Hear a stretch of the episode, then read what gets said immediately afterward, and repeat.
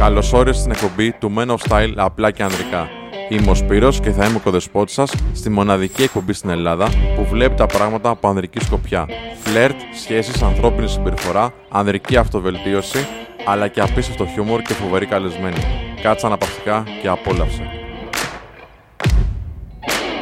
Καλησπέρα και καλώς ήρθατε σε ένα ακόμα απλά και ανδρικά. Είμαι ο Σπύρος και έχω προσφέρει δίπλα μου τον Ανέστη για την ώρα. Καλησπέρα, Ανέστη. Καλησπέρα. Θα έρθει και ο Χρήστος σε λιγάκι και έχουμε στο διαστημόπλαιο τον Κώστα.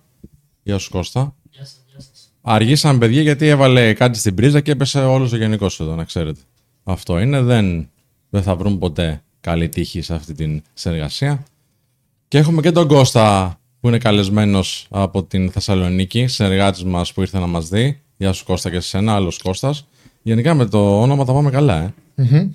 Λοιπόν, ελπίζουμε να μας ακούτε α, τουλάχιστον. Και να μας βλέπετε. ναι. Λοιπόν, και να μας βλέπετε καλά. Καλή εβδομάδα να έχετε, αν και είναι πολύ πολύ α, δύσκολες μέρες. Α, περνάνε πολύ δύσκολα οι άνθρωποι με τις φωτιές α, σε Ρόδο, Εύβοια, τώρα τελευταία διάβασα πριν μπω, σε Αίγυο, παντού. Α, πρώτα απ' όλα ασφάλεια παιδιά, υπομονή, δύναμη, κουράγιο, όποιος μπορεί να βοηθήσει με όποιο τρόπο μπορεί. Α, και από εκεί και πέρα να έρθουν καλύτερες μέρες. Δυστυχώς για άλλη μια χρονιά α, έχουμε ζήτημα με φωτιές, χάνονται περιουσίες, χάνονται ζωάκια, χάνονται στρέμματα πρασίνου και ανάσας. Α, τι να πω, ελπίζω του χρόνου να, να είναι πολύ πολύ λιγότερο γιατί εντάξει, μηδέν δεν μπορεί να είναι. Πάμε στα δικά μας, έχουμε ένα πολύ πολύ ενδιαφέρον ζήτημα σήμερα. Είναι άλλο ένα ζήτημα το οποίο εσείς α, μας ζητήσατε. Α, αυτά τα τελευταία που μας συζητάτε βλέπουμε ότι έχει, έχουν πολύ μεγάλη ανταπόκριση και είναι, είναι λογικό γιατί ε, είναι ζητήματα που σας απασχολούν. Είναι ζητήματα που απασχολούν και τους ανθρώπους μας που έρχονται εδώ για την ε, α, αυτοβελτίωσή τους, για τις συνεδρίες τους κτλ. Και είναι ζητήματα που λίγο πολύ όλοι τα έχουμε περάσει και όλοι κάναμε τα λάθη μας ή κάναμε και τα σωστά μας. Και θα κάνουμε μια κουβέντα πάνω σε αυτά σήμερα και σε ευχαριστούμε που είστε και εδώ άλλη μια φορά. Βλέπω αυτή τη στιγμή 175 φίλους και όλο και ανεβαίνει. Να, να πω ένα καλησπέρα λοιπόν σιγά σιγά γιατί είχατε ξεκινήσει και το chat α, και πριν ξεκινήσουμε το live μας. Ο Τζορτζ Καλαβάνος είναι εδώ. Γεια σου Τζορτζ. 19 εγώ, 25 εκείνη. Εντάξει, μικρή σχέση. Γιάννης ο Παυλάκος είναι εδώ, μικρή διαφορά. Γιάννης ο Παυλάκος, Anonymous Girl. Α, ξέρω παιδί στην ηλικία μου 24 χρονών που είχε 44 ετών κοπέλα, πολύ προχωρημένος. Wow. Α, 10 χρόνια μεγαλύτερη λέει ο Κώστας. Γεωργία καλησπέρα. Μαρία εδώ, 28 χρόνια μεγαλύτερος, 13 χρόνια μικρότερος. Μαρία, Μεγάλο εύρο. μπράβο. Ε, βλέπεις εδώ. Πω, πω, έχουμε πολλά να πούμε και θα έχουμε και φαντάζομαι και ωραία έτσι, αστεία σχόλια να κάνουμε, αν μας το επιτρέψει α, η κουβέντα. Λοιπόν, ε, πριν ξεκινήσουμε έτσι την ε, α, κουβέντα μας εδώ με τον Ανέστη και με εσάς φυσικά, να σας θυμίσω το εξής είναι πάρα πολύ σημαντικό για μας, να δείχνουμε στον αλγόριθμο ότι το συγκεκριμένο βίντεο είναι ποιοτικό, όλη αυτή η δουλειά που κάνουμε α, έχει πολλούς ανθρώπους πίσω από μας και πίσω από τις κάμερες όπως βλέπετε, οπότε αν θέλετε να μας στηρίξετε, μπορείτε να κάνετε ένα like, πώς παντός ακριβώς από κάτω το κουμπάκι που τώρα λέει 60, αλλά θέλω να το πάμε όσοι είμαστε αν είναι δυνατόν, έτσι, όλοι δηλαδή να πατήσουμε ένα like. Μπορείτε να φέρετε και άλλους ανθρώπους εδώ να γίνει πιο μεγάλη η παρέα μας, πώς πατώντας το κουμπάκι share ή διαμοιρασμό, παίρνοντας το link και να στέλνετε το link στις α, συζητήσεις σας, στις, α, στα προσωπικά, σας φω- στα προσωπικά σας, συγγνώμη, social media, στις ομάδες, στις ομαδικές συνομιλίες που έχετε και όπου νομίζετε ότι θα το εκτιμήσουν οι άνθρωποι που α, θα το λάβουν. Όσο γράφετε λοιπόν στο chat, παράλληλα εγώ θέλω να ρωτήσω τον Ανέστη. Έχεις κάνει έτσι πολύ πολύ μεγάλη διαφορά σχέσεις; Σχέση με πολύ μεγάλη διαφορά ηλικίας; Σχέση όχι. Γνωριμία ναι. Α, γνωριμία το λέμε τώρα. Κατάλαβα. Δεν κράτησε πολύ τέλος πάντων. Αλλά Δηλαδή, έχω κάνει και με αρκετά μεγαλύτερη, έχω κάνει και με αρκετά μικρότερη. Δηλαδή 14 χρόνια μεγαλύτερη και 20 χρόνια μικρότερη. Πώς πήγε αυτό, δηλαδή, ήταν κάτι που, που το απόλαυσες, επειδή δεν είχε πολλές έτσι, διαφορές; Ε, περιέργως όχι. Δεν είχε. Δηλαδή και λόγω του Μαζε- ότι Δεν δεν θες να μας πεις... ε, δεν έχω ιδιαίτερο πρόβλημα. Α, Προσπαθώ να το πω Κομψά, politically, ναι. ρώντας politically ας correct. πούμε, ναι. Ξεκινάμε από το κομμάτι του στο σεξ, πώς ήταν τα πράγματα. Υπέροχα. Ωραία. Υπέροχα. Με Ε, τη μεγάλη, με τη μικρή; Και με τη μεγάλη και με τη μικρή. Ωραία, μια χαρά. Ε, Ό,τι μάθανε στη μεγάλη ήταν. Κοίτα, θυμάμαι ακόμα ότι ήμουν 23 χρονών, ας πούμε, και γνώρισα μια κοπέλα που ήταν 8 χρόνια μεγαλύτερη μου. ναι. Ήταν 31. Και εμένα ήταν η τρίτη μου ερωτική εμπειρία. Μάλιστα. Προφανώς για εκείνη δεν ήμουνα η τρίτη της ερωτική εμπειρία. Είχε γνωρίσει κάποιους άντρες. Α, δεν έχουν πάει όλες με τρεις που λένε. Ε, δε, δε, η ίδια το παραδέχτηκε Αστευόμαστε, κιόλας. κορίτσια, Ναι, τώρα, οκ. εντάξει. Και. Απλά είναι το κλασικό που λέτε όλες, να ξέρετε. Έχω, είσαι ο τέταρτος ή ο τρίτος, ναι. Ναι, ναι, ναι. ναι. και ένας ένας είχε πει, λέει, για να βρεις τον ακριβή αριθμό των γυναικών, πολλαπλασιάζεις αυτό που θα σου πει με το 3. Και για τον τον άντρα άντρα, διαιρείς με το ναι, 3. το τρία. Ναι. ε, με τη μεγαλύτερη ναι. μου άνοιξε τα μάτια ερωτικά βασικά. Στο κομμάτι του σεξ. Μου άνοιξε τα Σου μάτια. άλλαξε τα μάτια. Μου είπε- Α, άνοιξε, σου άνοιξε. μου άνοιξε τα μάτια στο κομμάτι του σεξ. Ε, ε, με τις μικρότερες ήταν πάντα αναζωογονητικό. Ναι. Ε, γιατί κατά κύριο λόγο είχα να κάνω με κορίτσια που δεν είχαν μπει στη ζωή να αντιμετωπίσουν προβλήματα και είχαν πάρα πολύ θετική ενέργεια και ενέργεια γενικότερα να δώσουν. Γιατί τώρα ένα κορίτσι που είναι φοιτήτρια, όπως και ένα αγόρι που είναι φοιτητής, το πρόβλημά του είναι θα περάσει τα μαθήματα και να θα πάει διακοπές το καλοκαίρι. Μμ. Δεν έχει μπει στη βιοπάλη να ζορίζεται και να πιέζεται πραγματικά. Ε, αυτό που επίσης παρατηρώ και στον εαυτό μου και στον κόσμο που συναντάμε είναι ότι θέλεις αυτό που πιστεύεις ότι δεν μπορείς να έχεις εύκολα. Δηλαδή ο 20 θέλει να κάνει κάτι με την 30-35. Ο 35 θέλει να δει πάλι πώς είναι να είναι με 20. Ε, και πολύ πιθανό να ισχύει το ίδιο και για τις γυναίκες. Δηλαδή, να θέλουν να, να, να δουν πώς θα είναι ας πούμε, με κάποιο μικρότερο. Με πολύ μικρότερο ή με πολύ μεγαλύτερο. Ναι. Ναι. Και φυσικά ε, υπάρχει και το κομμάτι ε, του ιδιπόδιου Ναι. που πολλές φορές ένας άντρας μπορεί να ψάξει μια μεγάλη γυναίκα γιατί θα του παρέχει μητρική αγάπη και φροντίδα Που είναι και- σημαντικό για τον άντρα, βέβαια, που, αυτό. που είναι πάρα πολύ σημαντικό για τον άντρα ναι, και αντίστοιχα μια γυναίκα μπορεί να ψάχνει ε, στο πρόσωπο ενός μεγαλύτερου άντρα ένα μπαμπά ε, και αυτό δεν- είναι φυσιολογικό okay. Ναι, Είναι ναι, όχι, φυσιολογικό. εντάξει, έχει, έχει, εντάξει, είναι αποδειγμένο αυτό τώρα. Μην, μην σας ακούγονται κάπως, έτσι. Όλοι οι ψυχολόγοι και οι ψυχίατροι αυτά τα έχουν α, ψωμοτήρι, τα συζητάμε συνέχεια. Πράγματα που μας έλκουν σε ανθρώπους και συντρόφους που α, επιλέγουμε στη ζωή μας είναι αυτά που, μας, που νιώθουμε οικία ή που έχουμε αντιδράσει από τα στοιχεία που μας έχουν δώσει τα πρώτα πρότυπα αντρικά ή ε, γυναικεία των γονιών μας. Έτσι να το έχετε αυτό στο μυαλό σας. Λοιπόν, Α, εγώ πα- είχα, είχα σχέσεις με μεγάλες, εδώ έχει πολύ μεγάλες έτσι. Μία τρία χρόνια διαφορά για δύο χρόνια. Είχα μια μεγάλη σχέση με μία χρόνια, ένα χρόνο μεγαλύτερη. Δεν, δεν ίσχυε με σε μένα δηλαδή το... Ξέρεις ότι αν είναι, μικρό, με, με- αν είναι στην ηλικία σου α, ή λίγο μεγαλύτερη α, δεν θα είναι έτσι αποδοτικό. Ήταν αποδοτικό. Αν και ήταν ένα χρόνο μεγαλύτερη τέλος πάντων με μένα. Σιγά μην πεις τη διαφορά. Οκ. Ε, συνομιλική είστε, ναι. Ναι, σχεδόν συνομήλικη. Απλά ξέρεις, δεν είναι το, το πρότυπο του Α, ο άντρας θα φτιάχνει με κάποια μικρότερη. Έτσι, για να έχει μια σωστή σχέση. Α, και η πιο μεγάλη διαφορά είναι 10 χρόνια που έχω διαχειριστεί. Σε σχέση εννοώ, έτσι. Τώρα στην ορμία είχα. Ε, πόσο ήμουν εγώ τότε; Είχα 14 χρόνια, 16. Εκεί. Να. Μια χαρά. Ναι. Ε, κοιτάξτε, παιδιά, τώρα, επειδή μου λέτε διάφορα εδώ πέρα, να συζητήσουμε, να βγάλουμε ένα, ένα μ, disclaimer, να το πούμε έτσι.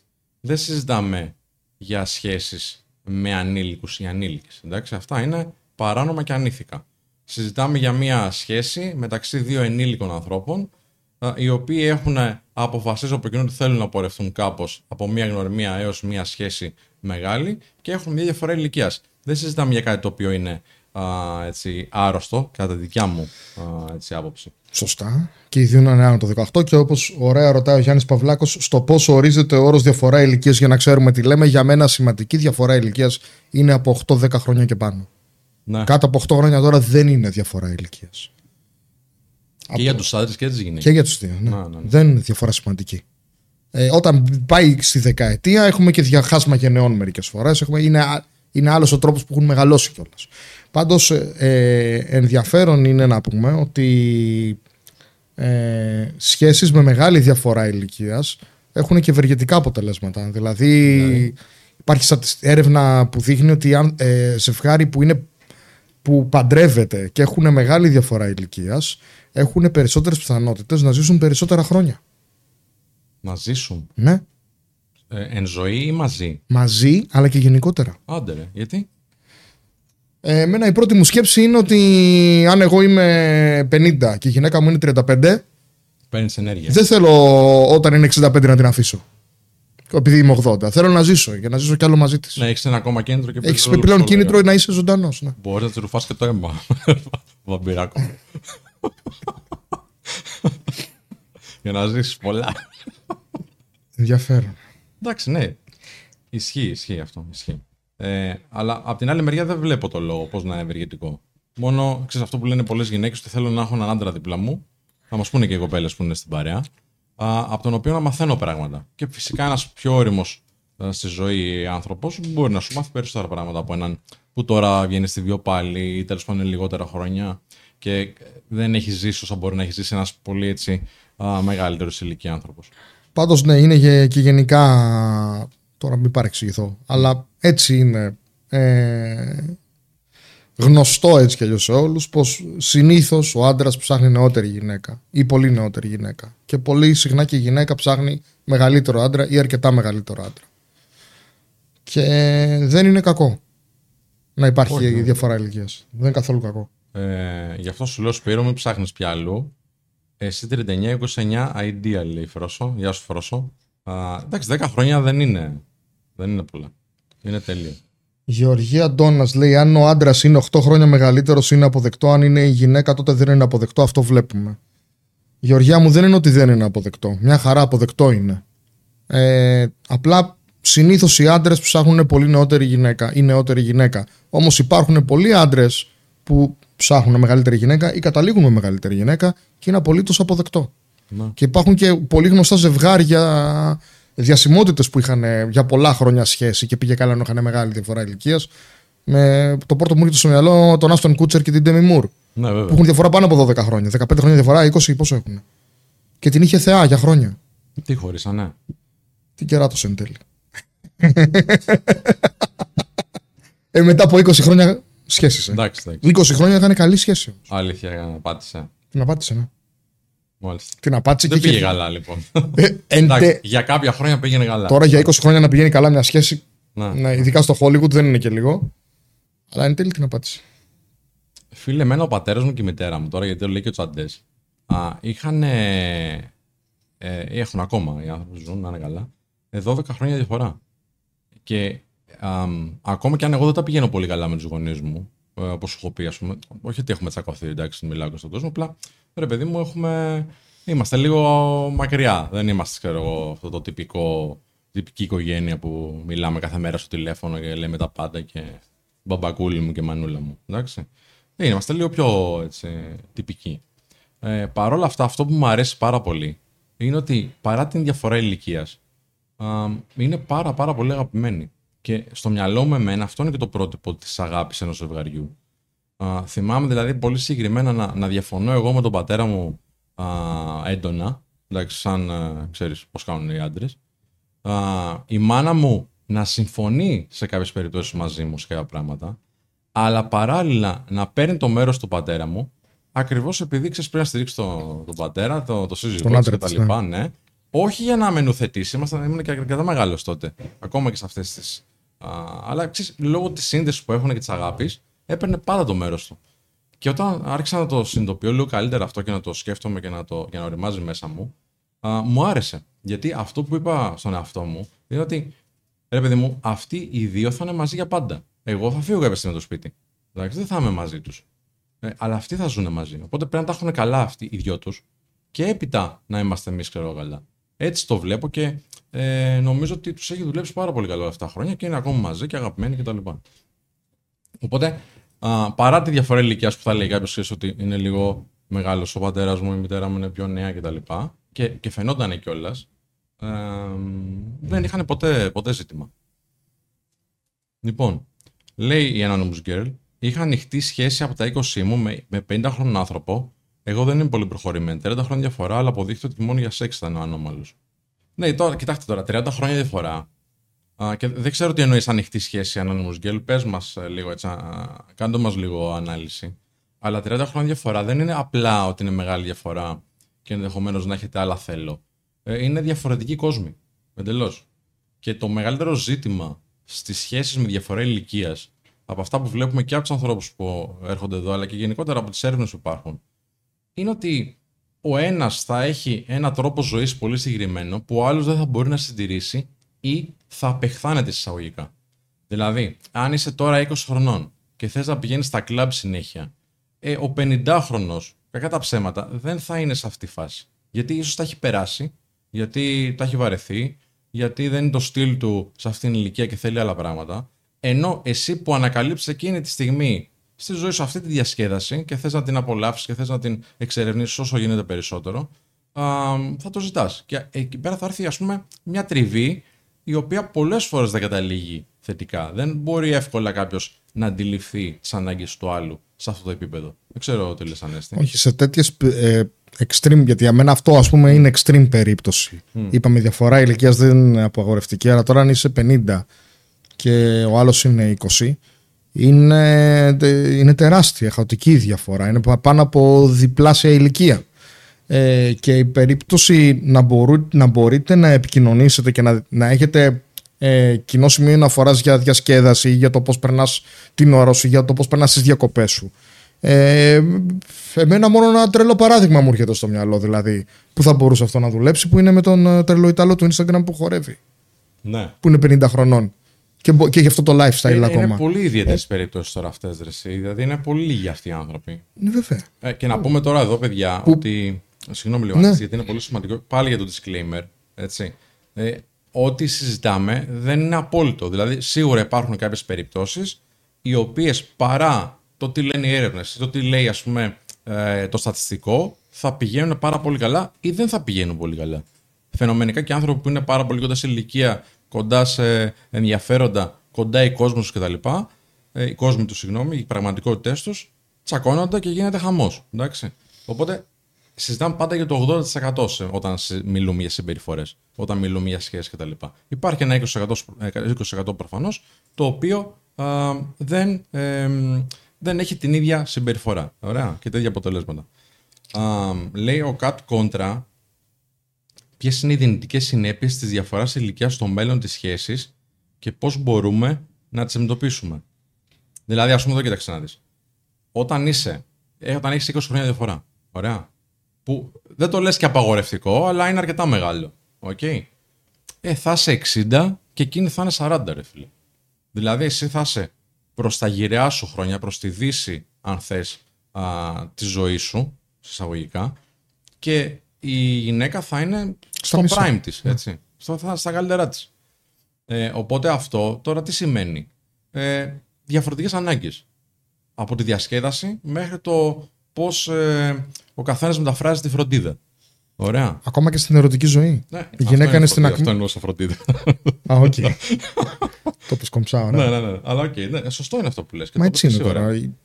γιατί η γυναίκα βρίσκεται στη σεξουαλική της ακμή μετά τα 30-40. Ε, ο άντρας βρίσκεται στη σεξουαλική του ακμή στα 17 του. Mm. Uh, λοιπόν, λέει, ο Βουτσάς ήταν 85 και η γυναίκα του 40. Αυτό είδα και εγώ εδώ, τώρα. Ναι, δεν ξέρω τώρα την ιστορία την ερωτική του Βουτσά, να σου πω την αλήθεια. Ξέρω ότι ήταν Δον Ζουάν, βέβαια. θυμάμαι σε μια συνέντευξη με τη Μάρθα Καραγιάννη που έχει γυρίσει πολλές ταινίες με τον Βουτσά και τη ρωτάνε, Σας άρεσε ο Βουτσά σαν άντρα. Λέει, Φυσικά και μου άρεσε, ήμασταν φίλοι. Πώς και δεν πέθηκε μεταξύ σα ποτέ κάτι. Και λέει, Τον πετύχαινα και ποτέ ελεύθερο. ε, αλλά τώρα και ο Βουτσά, που ε, εμένα είναι από τους αγαπημένους μου ηθοποιούς, ε, παλιούς τουλάχιστον, ε, επέλεξε να κάνει αυτό το γάμο στο τέλος, οκ, και ε, πήρε και την απόφαση να κάνει ένα παιδί. Αποτέλεσμα το παιδί να μείνει χωρίς μπαμπά από, τα, από το δεύτερο τρίτο έτος της ηλικίας του. Ναι. Αυτό... Εντάξει, τι θα του πεις μωρέ, μην το κάνεις. Δεν θα του πεις μην το κάνεις. Γιατί αν έχει, αν έχει επιλέξει και μια σύντροφο που μπορεί μετά το πέρασμα πούμε, στην αιωνιότητα του Βουτσά να το μεγαλώσει μόνη της, μια χαρά. Θα μπορεί, αλλά το παιδί και πάλι θα μεγαλώσει χωρίς πατέρα και ο Βουτσάς το ήξερε αυτό. Και δεν το καταδικάζω, ούτε θέλω να πω κάτι κακό για τον Βουτσά στο σαλό, γιατί ναι, είναι, ναι, είναι αγαπημένος. Είναι, είναι, ήταν φανταστικός. Αλλά Ήταν Ναι, μια είναι. απόφαση που καταδίκαζε ένα παιδί να μεγαλώσει χωρίς πατέρα. Εκεί δηλαδή και οι διαφορές. Που είναι κι άλλοι. ε, Και ο Τσάρλι Παίζει Τσάπλιν ρόλο, έκανε στα παίζει 78 ρόλο, του παιδί. Παίζει ρόλο, παίζει ρόλο. Είναι, δηλαδή μετά τα 60 να κάνεις παιδί είναι. ε, Είναι πιο δύσκολο. Για, για το παιδί που θα μεγαλώσει ενδεχομένως χωρίς τον. Και τι Βέβαια. ενέργεια θα έχεις ως μπαμπάς; Ξέρεις, θέλω να σου πω για να αυτό. παίξεις με το παιδί. Ο, ο Βουτσάς, ίσως και, και, και οι άνθρωποι πριν το Βουτσά, λίγο πιο πριν από το Βουτσά, μεγάλωσε σε μια εποχή που ρε φίλε, κάνανε πολλά παιδιά. Όποτε μπορούσαν, γιατί ήταν πιο δύσκολες οι συνθήκες. Και σου λέει, και τώρα μην παρεξηγηθεί κάποιος παιδιά, έτσι, έτσι σκεφτόταν πιο παλιά. Να κάνω τρία παιδιά, ξέρω εγώ, τέσσερα-πέντε, γιατί είναι συνθήκες δύσκολες. Αν κάτι μου πάθει ένα, τουλάχιστον να έχω κάποια. Να Καταλάβες. έχω άλλα, ναι. Οπότε να- σου- μπορεί να του έχει μείνει αυτό. Και επίσης και, και ο γάμος που λες. Έτσι, στο κομμάτι του ότι παντρεύτηκε, ξέρω εγώ, στα πολύ, πολύ αργά. Ε, παλιά κάνανε γάμο απλά για να μπορούν να έχουν μια α, σεξουαλική επαφή με κάποια γυναίκα που τους άρεσε, έτσι. Γιατί σου λέει πριν το γάμο δεν γίνεται τίποτα. Ήταν πολύ, πολύ πιο αυστηρά τα πράγματα τότε. Εντάξει, έτσι ένιωθε και έτσι έκανε. Ναι, ναι. Αλλά ήταν μια διαφορά ηλικίας και στην ε, δεδομένη φάση της ζωής του Βουτσά που είχε κάποια αρνητικά. Αυτό λέω. Δεν, δεν θέλω με τίποτα να τον κρίνω. Ε, με τίποτα. Δεν... Λοιπόν, αυτός και ο Ζήκος λέει: Ζωή έδωσε ο Βουτσάς, δώρο είναι. Φυσικά, φίλε, ναι. Εννοείται. Ε, δώρο, αλλά ίσως σε μένα τίμημα σε μετέπειτα χρόνια τον παιδί όταν μεγαλώσει, λέει ο Μπρέιφαρτ. Όχι, παιδιά, η ζωή είναι το πιο πολύτιμο πράγμα. Δεν το συζητάμε. Ε, απλά συζητάμε τις ε, επιπτώσεις που μπορεί να έχει και κοινωνικά αυτό το ζήτημα. Ειδικώς για το συγκεκριμένο το παιδί. Η Κατ Κόντρα ή ο Κατ Κόντρα κάνει ωραίες Είναι η ερωτήσεις. Κατερίνα, Κατερίνα. είναι. Κατερίνα, κάνει ωραίες ερωτήσεις, αλλά αν θες, κάντε πιο συγκεκριμένες. Δηλαδή, γιατί διαφορά μιλάμε. Ποιος είναι μεγαλύτερος από τους δύο, Γιατί και εκεί έχουμε κάποιες διαφορές. Γιατί μάλλον έχεις κάτι συγκεκριμένο στο μυαλό σου, οπότε πες το λίγο πιο αναλυτικά. Δηλαδή, ρωτάει πώς μπορούμε να αντιμετωπίσουμε πιθανά προβλήματα επικοινωνίας ή ανησυχίες σχετικά με τις διαφορετικές ανάγκες και προσδοκίες που μπορεί να έχουμε λόγω της ηλικίας. Εντάξει, τώρα η Κατερίνα τα... κάποιον έτσι καλοβλέπει. Έτσι λίγο πιο μεγάλο. και το πάει απ' έξω απ' έξω. Όχι, Κατερίνα, εδώ τα λέμε όλα όπως είναι. Απλά και ανδρικά. Λοιπόν, οπότε πες μας ακριβώς τι θες να μάθεις και να κάνουμε πιο συγκεκριμένη την απάντησή μας. Ο Πέτρου λέει: Κάτσε, εγώ αυτόν τον καιρό λέει, βγαίνω με μια κοπέλα 30 χρονών, 22 εγώ, όπου έχει 8 χρόνια σχέση και συγκρατική με τα αγόρι της, όπου είναι 31. Εντάξει, τι σχέση τώρα είναι αυτή; Ε, συγκατοικεί με το πρώην αγόρι της εννοείς, γιατί παίζουν και αυτά τώρα, αν και εγώ διαφωνώ λίγο. Συγκατοικούν για- και- ενώ έχουν χωρίσει γιατί δεν έχουν βρει ακόμα κάποιο σπίτι να πάει κάποιος από τους δύο, ή είσαι ο τρίτος σε μια σχέση; Για, για να πες το λίγο πιο συγκεκριμένα. Ο Γιώργος Γιαννόπουλος. Ναι, ναι, φιλέ. Λέει, έκανα παιδιά πολλά παλιά για να δουλεύουν και για τους γονείς μεγαλώνοντας. Ναι, υπάρχει αυτό. Τα βάζανε στο χτήμα όλα, πούμε, να δουλεύουν. Ναι, ναι, ναι, ναι. Και αν δεν ξέρω αν το έχετε ακούσει. Ένα έτσι δεν ξέρω, σύνθημα quote της παλιάς εποχής. Α, κάντε παιδιά για τα ελληνικά στρατά. Το έχετε ακούσει αυτό; Και αυτό λέγανε, φίλε. Μάλιστα. Εντάξει, ήταν δύσκολες εποχές τότε, ρε. Δεν ήταν τώρα. Τώρα που ο καθένας περνάει έτσι το, το δύσκολο του δρόμο και τα προβλήματά του και όλα αυτά. Αλλά δεν, δεν έχουμε πείνα με την έννοια που είχαν παλιά. Δεν έχουμε πολέμους, δεν έχουμε τέτοια. Δεν έχουμε να πεθαίνει δύο άλλος από, από ασυτεία, έτσι. Λοιπόν, λέει ο Γιώργος. Καλησπέρα, ρε Γιώργο. Καλησπέρα στην παρέα. Λέει στην επαρχία δεν υπάρχουν ηλικίες 20-25 plus. Αναγκαστικά πας αν είσαι πάνω από 30 σε λύσεις κάτω των 20 άνω των 18. Α, ποια είναι η γνώμη σας για 36 άντρες και 19-20 γυναίκες; Μια χαρά. Ναι, αλλά τι εννοείς ότι δεν υπάρχουν ηλικίες αυτές; Δηλαδή, έχουν φύγει αυτές οι κοπέλες και υπάρχουν μόνο 18-20, ή εννοείς ότι αυτές είναι ελεύθερες και όλες οι άλλες είναι σε αυτήν την ηλικία δεσμευμένες στην επαρχία; Για εξήγησε το λίγο καλύτερα. Μάλλον εννοείς το, το πρώτο που λέω. Το ότι είναι δεσμευμένες.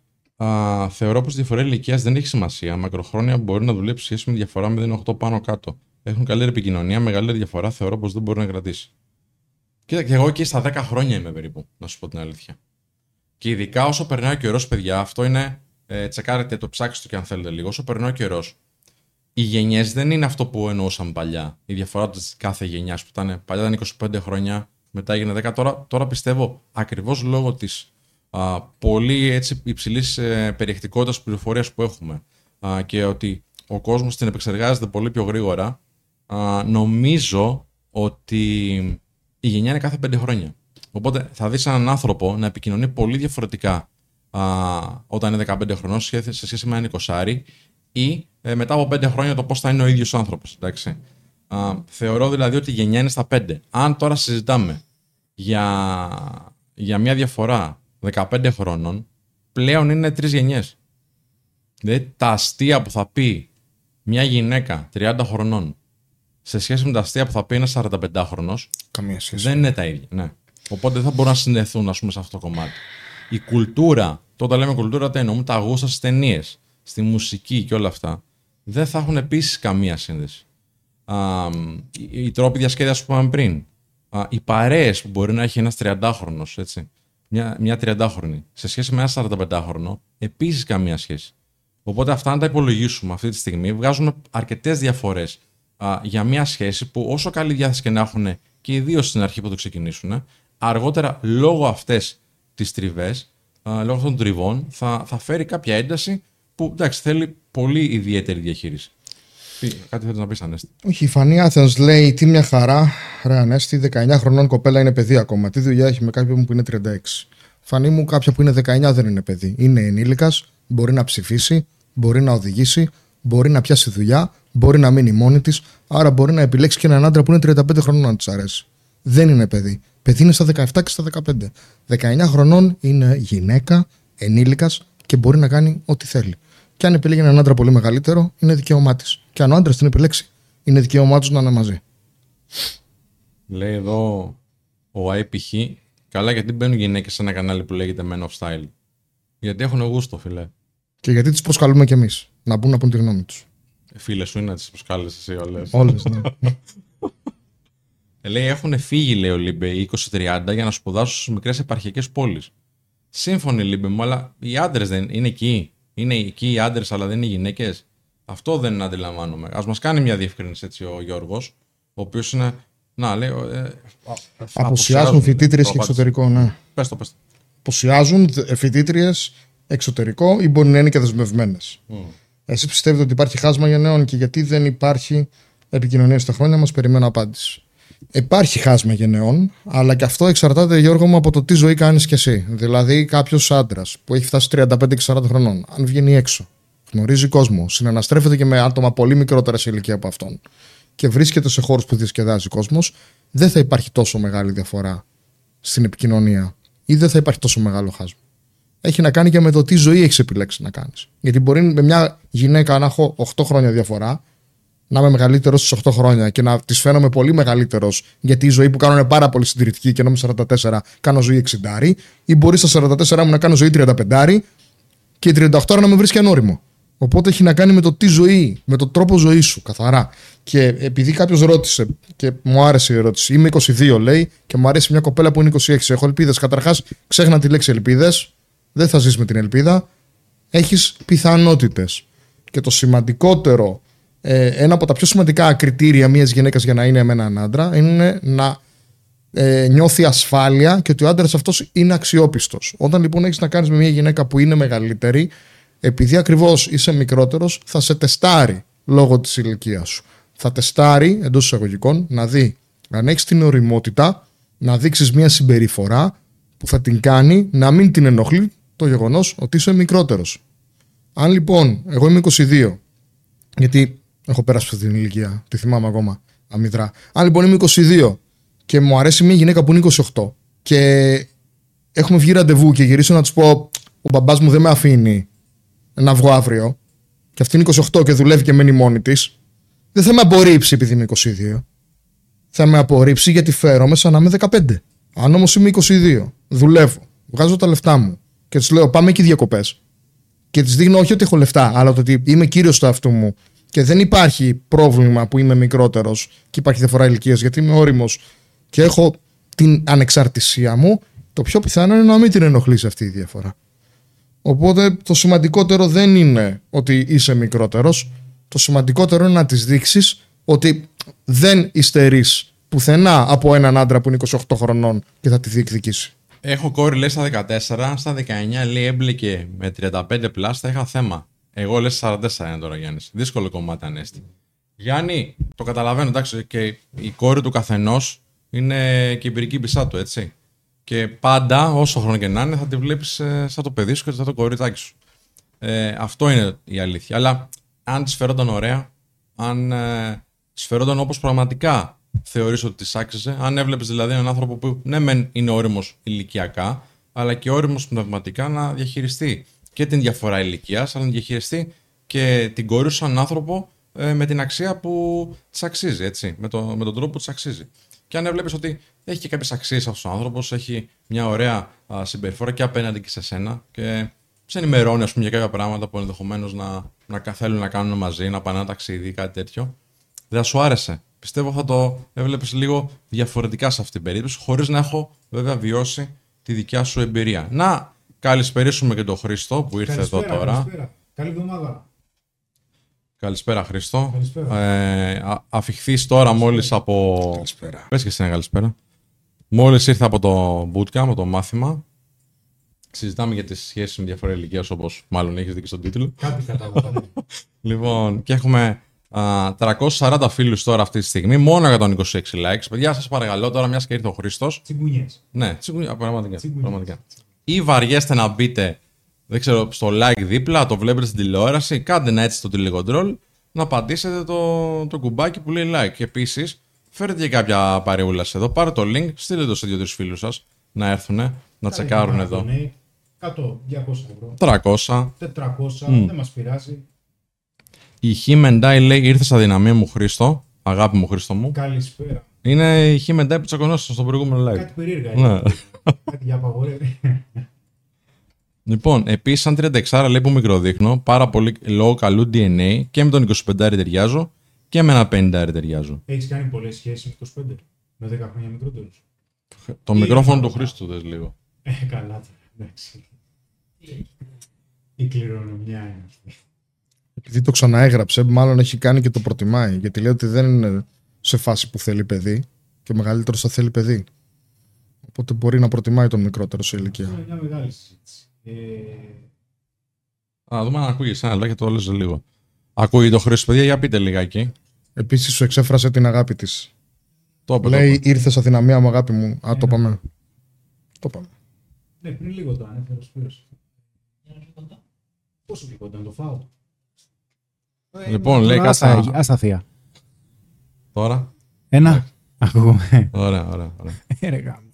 Ε, ρε γάμο. Τώρα λέει ο Γιάννης ο Παυλάκος, γι' αυτό λέω δύσκολο. Σίγουρα έχεις δίκιο, προέχει ευτυχία της εννοείται. Ναι, Γιάννη, και.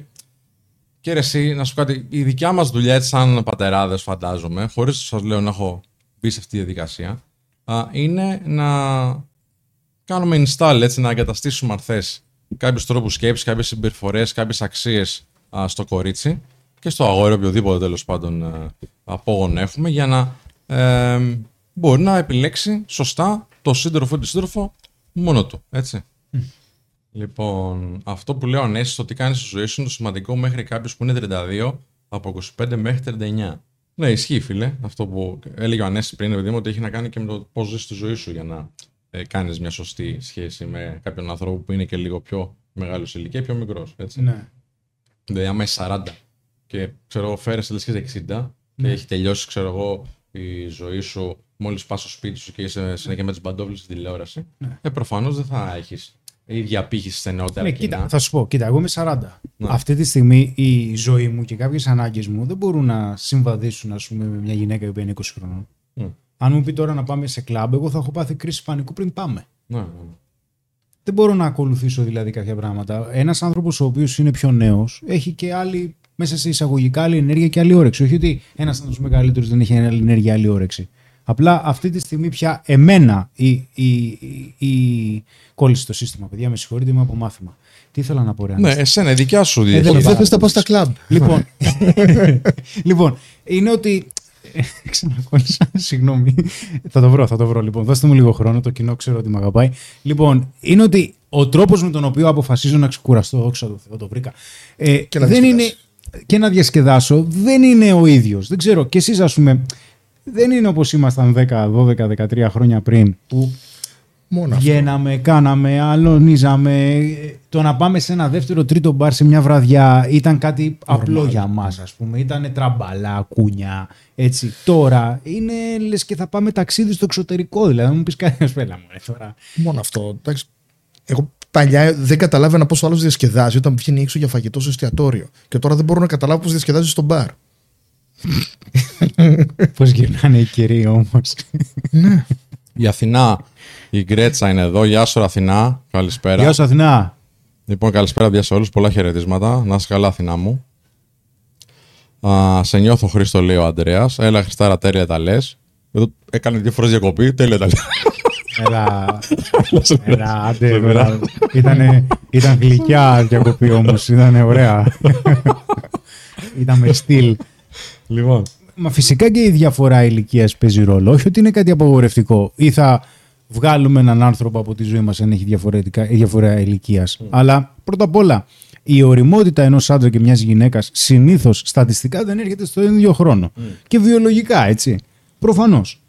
Δηλαδή, εμείς τώρα για να, ορι- να οριμάσουμε πρέπει να ξεπεράσουμε τα 30 και Ναι, για να ναι, πεις, ναι, ναι. όχι ότι δεν υπάρχουν άνθρωποι που είναι 20-25 χρονών και δεν εννοώ εσένα Κωνσταντίνε και δεν οριμάζουν ας πούμε σύντομα. Οριμάζουν σύντομα, αλλά υπάρχουν και... κα- Αλλά θέλουμε και κάποιο χρόνο. Κατάλαβε. Κοίτα παιδί. Λοιπόν, Εγώ ήμουν από πολύ μικρός. καλά, εσύ γεννήθηκες όριμος. Γεννήθηκες όριμος. Ε, Δεν μπορούμε να συμβαδίσουμε δηλαδή με ανθρώπους που μας περνάνε 15 χρόνια. ας πούμε. Είναι πολύ μεγάλη διαφορά. Φαντάσου δηλαδή μια γυναίκα η οποία χαρακτηριστικά όπως έχει να κάνει με αποφασιστικότητα, υπευθυνότητα, δυναμισμό, ανεξαρτησία. Δηλαδή τώρα εγώ ας πούμε αν ήμουν φοιτητής πόσο, πες 20 χρονών, 22 και γνώριζα μια γυναίκα η οποία ήταν 30 σε θέμα ας πούμε νοοτροπίας και τρόπους σκέψης θα μας χώριζαν έτη φωτος. Θα ήταν λες και ερχόταν με διαστημόπλαιο από άλλο πλανήτη, όχι αν ήταν ας πούμε διαφορά ηλικίας. λέει ο Γιώργος Κατσερμάς, πώς μπορώ να μπω live στην εκπομπή σας; Δεν μπορείς. Δεν ρε μπορείς. φίλε. Α, Ευχαριστήθηκα. Καλησπέρα από Κρήτη, λέει ο Γιώργος Μάζης. Τα πάντα είναι θέμα συμπεριφοράς και προσωπικότητας. Αυτά δείχνουν την πραγματική ηλικία. Ναι, παιδιά, ισχύει. Απλά και αυτό που λέει ο Χρήστος εδώ και το ψιλοαναφέραμε και πριν. α, Φανταστείτε επίσης πόσο πιο μεγάλα προβλήματα, πόσο πιο μεγάλη γίνεται η τριβή και τι προβλήματα δημιουργούνται, αν και αυτοί οι άνθρωποι δεν έχουν και την εμπειρία ή την εκπαίδευση πάνω σε ζητήματα επικοινωνίας. Δηλαδή, το πώς επικοινωνεί ανάγκε ένας άνθρωπος ο οποίος είναι στα 40 του και δεν μπορεί τώρα να, να βγαίνει σε κλαμπ κάθε μέρα. Σε, στο 20χρονο σύντροφο ή σύντροφο ή τη σύντροφο που ε, έχει τέλος πάντων μια σχέση και του ζητάει, έλα να πάμε σε κλαμπ ή τη ζητάει να πάνε σε κλαμπ, ε, αυτό το πράγμα γίνεται τεράστιο. Έτσι. Δηλαδή, φαντάσου τώρα ένας άνθρωπος ο οποίος δεν έχει ποτέ διαχειριστεί αντίστοιχη περίπτωση και δεν έχει επίσης και τις top επικοινωνιακέ δεξιότητες για να μεταφέρει αυτό το όριο, αυτή την ανάγκη ε, στο κορίτσι, στον άνθρωπο, τέλος πάντων, στο, ε, στο αγόρι που είναι μαζί. Ε, τι, τι μεγαλύτερο πρόβλημα γίνεται. Και είναι πάρα πολύ σημαντικό αυτό που λέμε συνέχεια και για τις προθέσεις και για τις, α, τα θέλω μας και ο- τα όρια μας να τα βάζουμε. Ε, παλιά βάζετε άτομα βρε τρελοπαλέ, γι' αυτό σας αγαπάω. Ναι, παλιά. Ε, κάποια στιγμή το ξανακάνουμε ενδεχομένως. Και πιστεύω θα αλλάξουμε και λίγο μερικά πραγματάκια με το, από το Σεπτέμβρη, παιδιά, που θα ανανεώσουμε και λίγο την εκπομπή. Οπότε ενδεχομένως μπορεί να είναι και κάποιοι εδώ στο στούντιο. Έτσι. Θα δούμε. Θα δούμε. Λοιπόν, Χρήστο, εσύ θα έκανες κάτι μεγαλύτερη π.χ. 15 χρόνια αν σου άρεσε; Λέει εδώ, η χ μεντάει, φυρί φυρί το πάει. Όχι. Όχι, ε. Όχι. Γιατί; Θα ήθελα να ήμασταν κοντά σε ηλικία. Γιατί αν έκανα τώρα κάτι με μια γυναίκα η οποία είναι 15 χρόνια μεγαλύτερη, θα ήταν 55. Ε, θεωρώ ότι Αν είναι σου άρεσε. πολύ μεγάλη. Ε, το να για να μου αρέσει κάποιος άνθρωπος δεν σημαίνει μόνο. Χρειάζεται ένα σύνολο χαρακτηριστικό. Ε, Δεν επειδή... δεν θα έκανε σχέση εννοείς. Ε, τι άλλο υπάρχει, ναι. Δεν θα έκανα. Ε, εντάξει, μπορεί να είναι μια γνωριμία, ρε παιδί μου. Έτσι, λίγο πιο. με πιο σεξουαλικά έτσι. Άμα ήσουν 20 Κριτήρια. και ήταν Πολύ, ρε, 35. Εσύ τώρα πας να βάλεις δαιμόνια και τελειώνεις. Εντάξει. Οκ, όχι. Άμα ήσουν 20 όχι, και όχι. ήταν 35. Δεν πέφτω σε παγίδες. Άμα έρθει Τζένιφερ Άμα Λόπες, ήσουν δηλαδή, 20 και η ε, κοπέλα ήταν 35. Άκυρο θα τις έριχνα. Άκυρο, ε. Άκυρο. Εντάξει. Με τον Μπεν Affleck. Αν είναι δυνατόν. Και στο λένε ότι είναι ο καλύτερος Batman. Σε παρακαλώ. Δεν τον είδες πώς βαριόταν ο άνθρωπος που καθόταν στο μπαλκόνι απεγνωσμένος; Άστα τώρα. Μας τα δείξανε φωτογραφίες. Τι, τι με ρώτησες, συγγνώμη. Αν ήσουν 20 και η κοπέλα ήταν 35, θα άλλαζε η απάντηση. Δεν νομίζω. Είχα ε, πιο νέος όταν ξεκινούσα κι εγώ. Ε, πήγαινα να εμπλάκω με κάποιες γυναίκες οι οποίες ήταν μεγαλύτερες μου, αλλά έβλεπα κάποιες περιέργειες. Για μένα δηλαδή τότε κάποιες απαιτήσεις, κάποιες προσδοκίες ήταν περίεργες. Δεν θέλει να πάνε στα κλαμπ. και να χορέψουμε σαν τρελή δίπλα στα ηχεία. Πιστεύω ότι είναι πολύ μεγάλη η διαφορά. Φαντάσου ότι οι γονείς μου έχουν 10 χρόνια διαφορά έτσι Δεν τους φαίνεται. σε ηλικία. έχουν μια απόσταση 10 χρόνια. Αλλά πιστεύω ότι η εποχή που γνωρίστηκαν οι γονείς μου 40 χρόνια πριν είναι α, διαφορετικά τα πράγματα έτσι όπως είναι τώρα. Είναι ένα. Γιατί παλιότερα οι άνθρωποι γνωρίζονταν για να κάνουν οικογένεια. Τώρα οι άνθρωποι γνωρίζονται για να δουν αν θα γνωριστούν. Ναι, ναι, ναι. Όχι, όχι για αν θα κάνουν. Εδώ δεν ξέρουν καν αν θα κάνουν δεύτερο ραντεβού. Ισχύει, ισχύει. Δηλαδή η ελαστικότητα σε κάποια πράγματα και η εξέλιξη έφερε και ένα κέρδος βέβαια, γιατί δεν παίρνουμε. Δεν κάνεις οικογένεια με έναν άνθρωπο που δεν τον γνωρίζεις προφανώς, αλλά έφερε και ένα κόστος. Που το κόστος αυτό είναι και η μοναξιά, διαζύγια. Ε, ένα, ένα παράδειγμα έτσι ενός ζευγαριού που φαινομενικά πάντα παιδιά ε, τα πάει καλά ενώ έχει πολύ μεγάλη διαφορά ηλικίας και δεν είναι το πρότυπο ο άντρας μεγαλύτερος, η γυναίκα μικρότερη, αλλά είναι πολύ διαφορετικά. Είναι ο Μακρόν που με την ε, σύζυγό του ε, έχουν πολύ μεγάλη χρονική διαφορά ηλικίας, νομίζω 20 χρόνια. Δεν θυμάμαι τώρα πόσα είναι, μπορεί και περισσότερα. Αν, αν μα ξέρει κάποιος τη διαφορά ηλικίας ακριβώς να μας τη γράψει, α, η οποία έτυχε να είναι καθηγήτριά του σε κάποια σχολή τέλος πάντων που φοιτούσε ο ίδιος. Ε, φυσικά μετά την ε, Ναι, αποφύτιση, καλά. έτσι, μόλις πήρε το πτυχίο του άνθρωπος. Πονηράκος. ναι, ναι, ναι, ναι. Πήγε λοιπόν και έγινε έτσι το, το κονέ. Λοιπόν, και αυτό, κοιτάξτε να δείτε τώρα, μόλις έγινε α, πρόεδρος της ε, Γαλλικής Δημοκρατίας, άρχισαν και το συζητάγανε πάρα πολύ. Σε σχέση με πιο παλιά, ας πούμε, που πάλι ήταν στα, στα, α, στην πολιτική ο άνθρωπος, παρόλα αυτά δεν ήταν τόσο, ξέρεις, στο, στο προσκήνιο.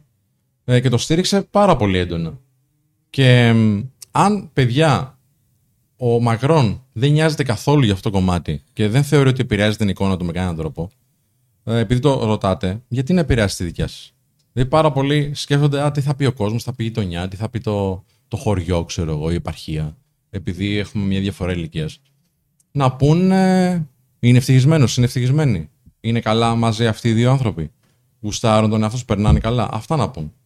Και ο Κιάνου Ρίβ πρέπει να έχει μεγάλη Ναι, διαφορά ναι, με τη μπράβο, σύζυγό του. μπράβο, μπράβο, μπράβο. Έχει όντως μεγάλη διαφορά και επειδή αυτός δεν, δεν γερνάει και με τίποτα, και η άλλη, ας πούμε, έχει κάποια σημάδια. Έχει λευκά μαλλιά πλέον η γυναίκα, έχει τις ρητίδε, τα, τα, τα, τα φυσιολογικά έτσι.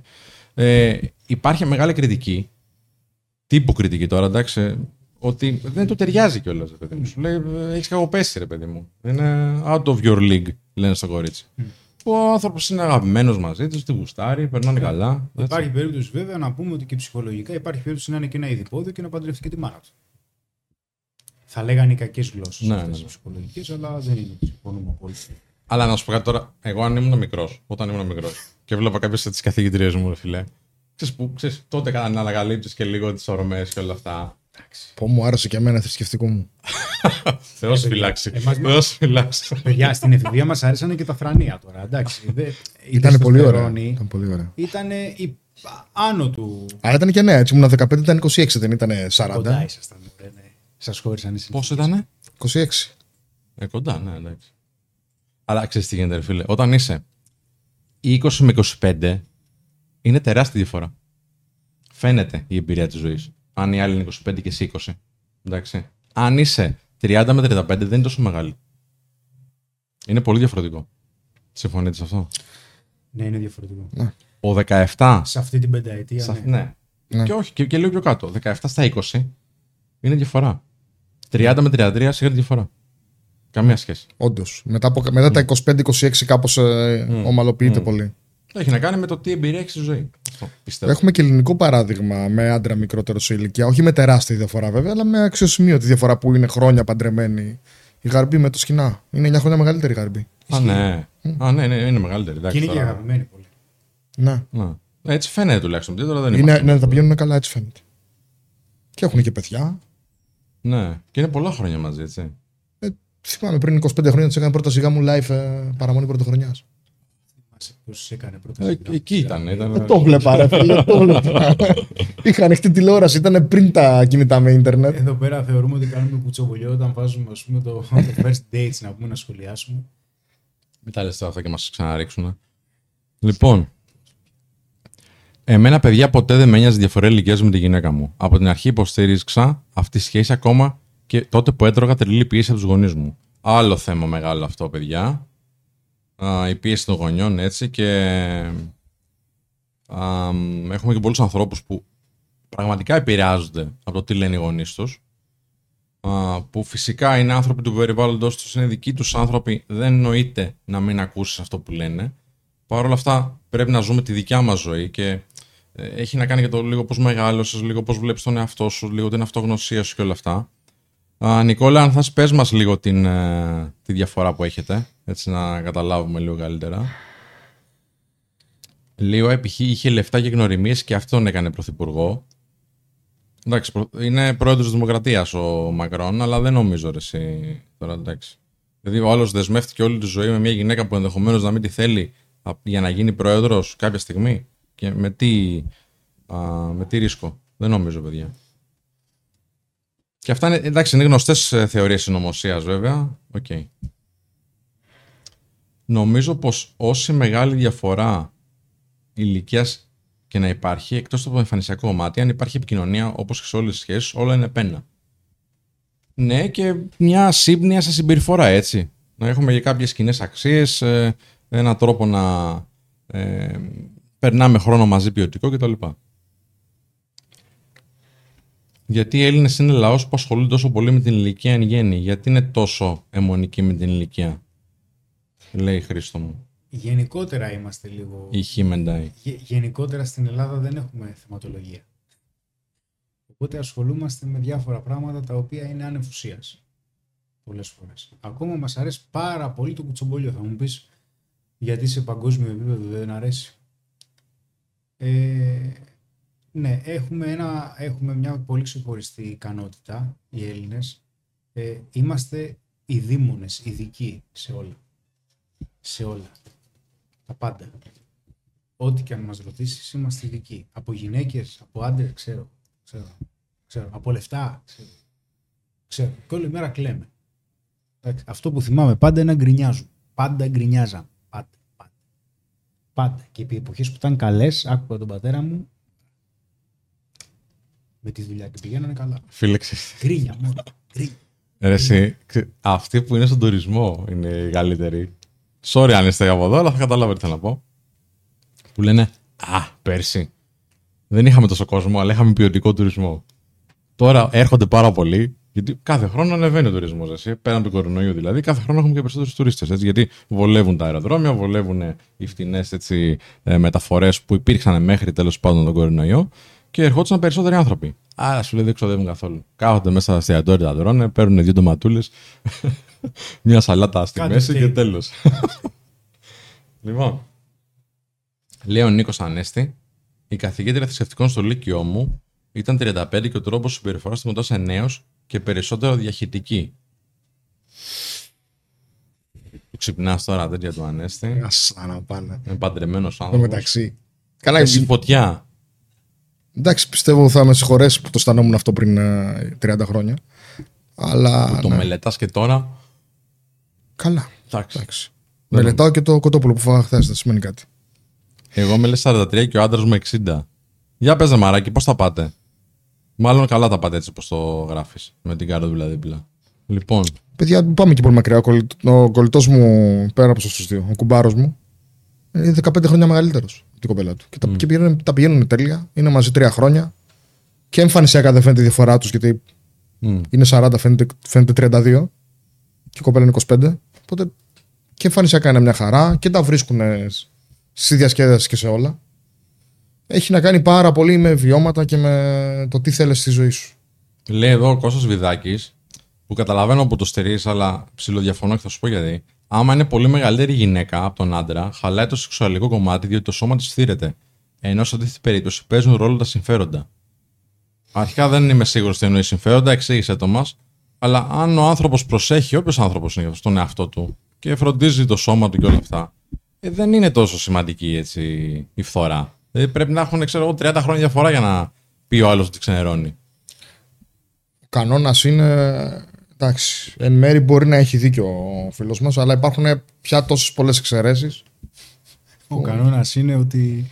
Εντάξει, υπάρχουν πια τόσες πολλές εξαιρέσεις. Καλά, θα ξανακάνει Σαρδάμ. Κουρασμένος είσαι. Σε περιμένω στη γωνία.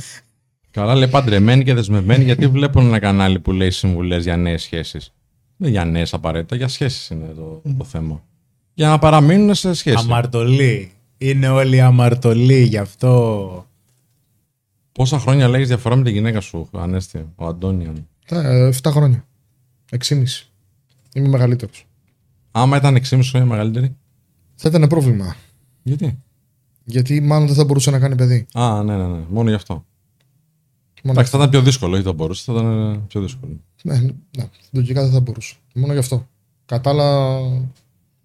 Ε, τις περισσότερες φορές μου άρεσαν οι γυναίκες που ήταν μικρότερες σε ηλικία. Αλλά δεν είναι ότι είχα στο μυαλό μου πρέπει να είναι οι άλλοι μικρότεροι. Είναι συνήθως τι μου προέκυπτε σε γνωριμίες. Αλλά δεν είχα στο μυαλό μου πρέπει να παντρευτώ γυναίκα μικρότερη. Είμαστε όλοι μέσα στην αμαρτία, λέει ο Νικόλαος. Όλοι. 9 χρόνια διαφορά έχει με τη γυναίκα του και έχουν μια κορούλα. Να σας ζήσει, φιλέ. Να σας ζήσει, χαίρεστε. να είστε Μπράβο, καλά, Νίκο. να είστε καλά. Ευτυχισμένοι. Μαράκι μας δουλεύεις, ρε. Εσύ. Τι τέλειο ω έχει να είναι ένας άντρας στα 60 του, με μια φορά και με 10 διαλύματα, λέει ο Φώτης. Γιατί ρε παιδιά, σταματάει το σεξ στα 60 ο άντρας. Τι λέτε τώρα; Καταρχάς αυτό δεν είναι απαραίτητο. Ακόμα και στα 60. Δεν είναι απαραίτητο. Έχω δηλαδή, έχουμε ε, πελάτη που είναι 55 χρονών, ο οποίος είναι ε, κομμάντο, fit, πολύ του fitness και έκανε μέτρηση ορμονών και έχει τεστοστερόν υγιούς 35. Οπότε Αυτό δεν είναι ο μέσος όρος, έτσι. Ναι, απλά δεν σταματάνε το εξαιρέσεις. σεξ, ρε φίλε, τώρα. Και μια χαρά είναι. Μια Το χαρά. κανόνα. είναι ο κανόνας να, μην- ε, Ναι. να μην είναι εξαίρεση. Σχετικά με το σχόλιο με τον Μακρόν, βλέπουμε το πονηρό σε μια σχέση. Ότι ο μικρός δηλαδή έχει οικονομικό όφελος. Έχετε σκεφτεί ότι οι επιτυχημένοι έχουν μεγαλύτερη αυτοεπίθεση, άρα άλλες προοπτικές; Ναι, Ναι, ισχύει αυτό. το έχουμε σκεφτεί.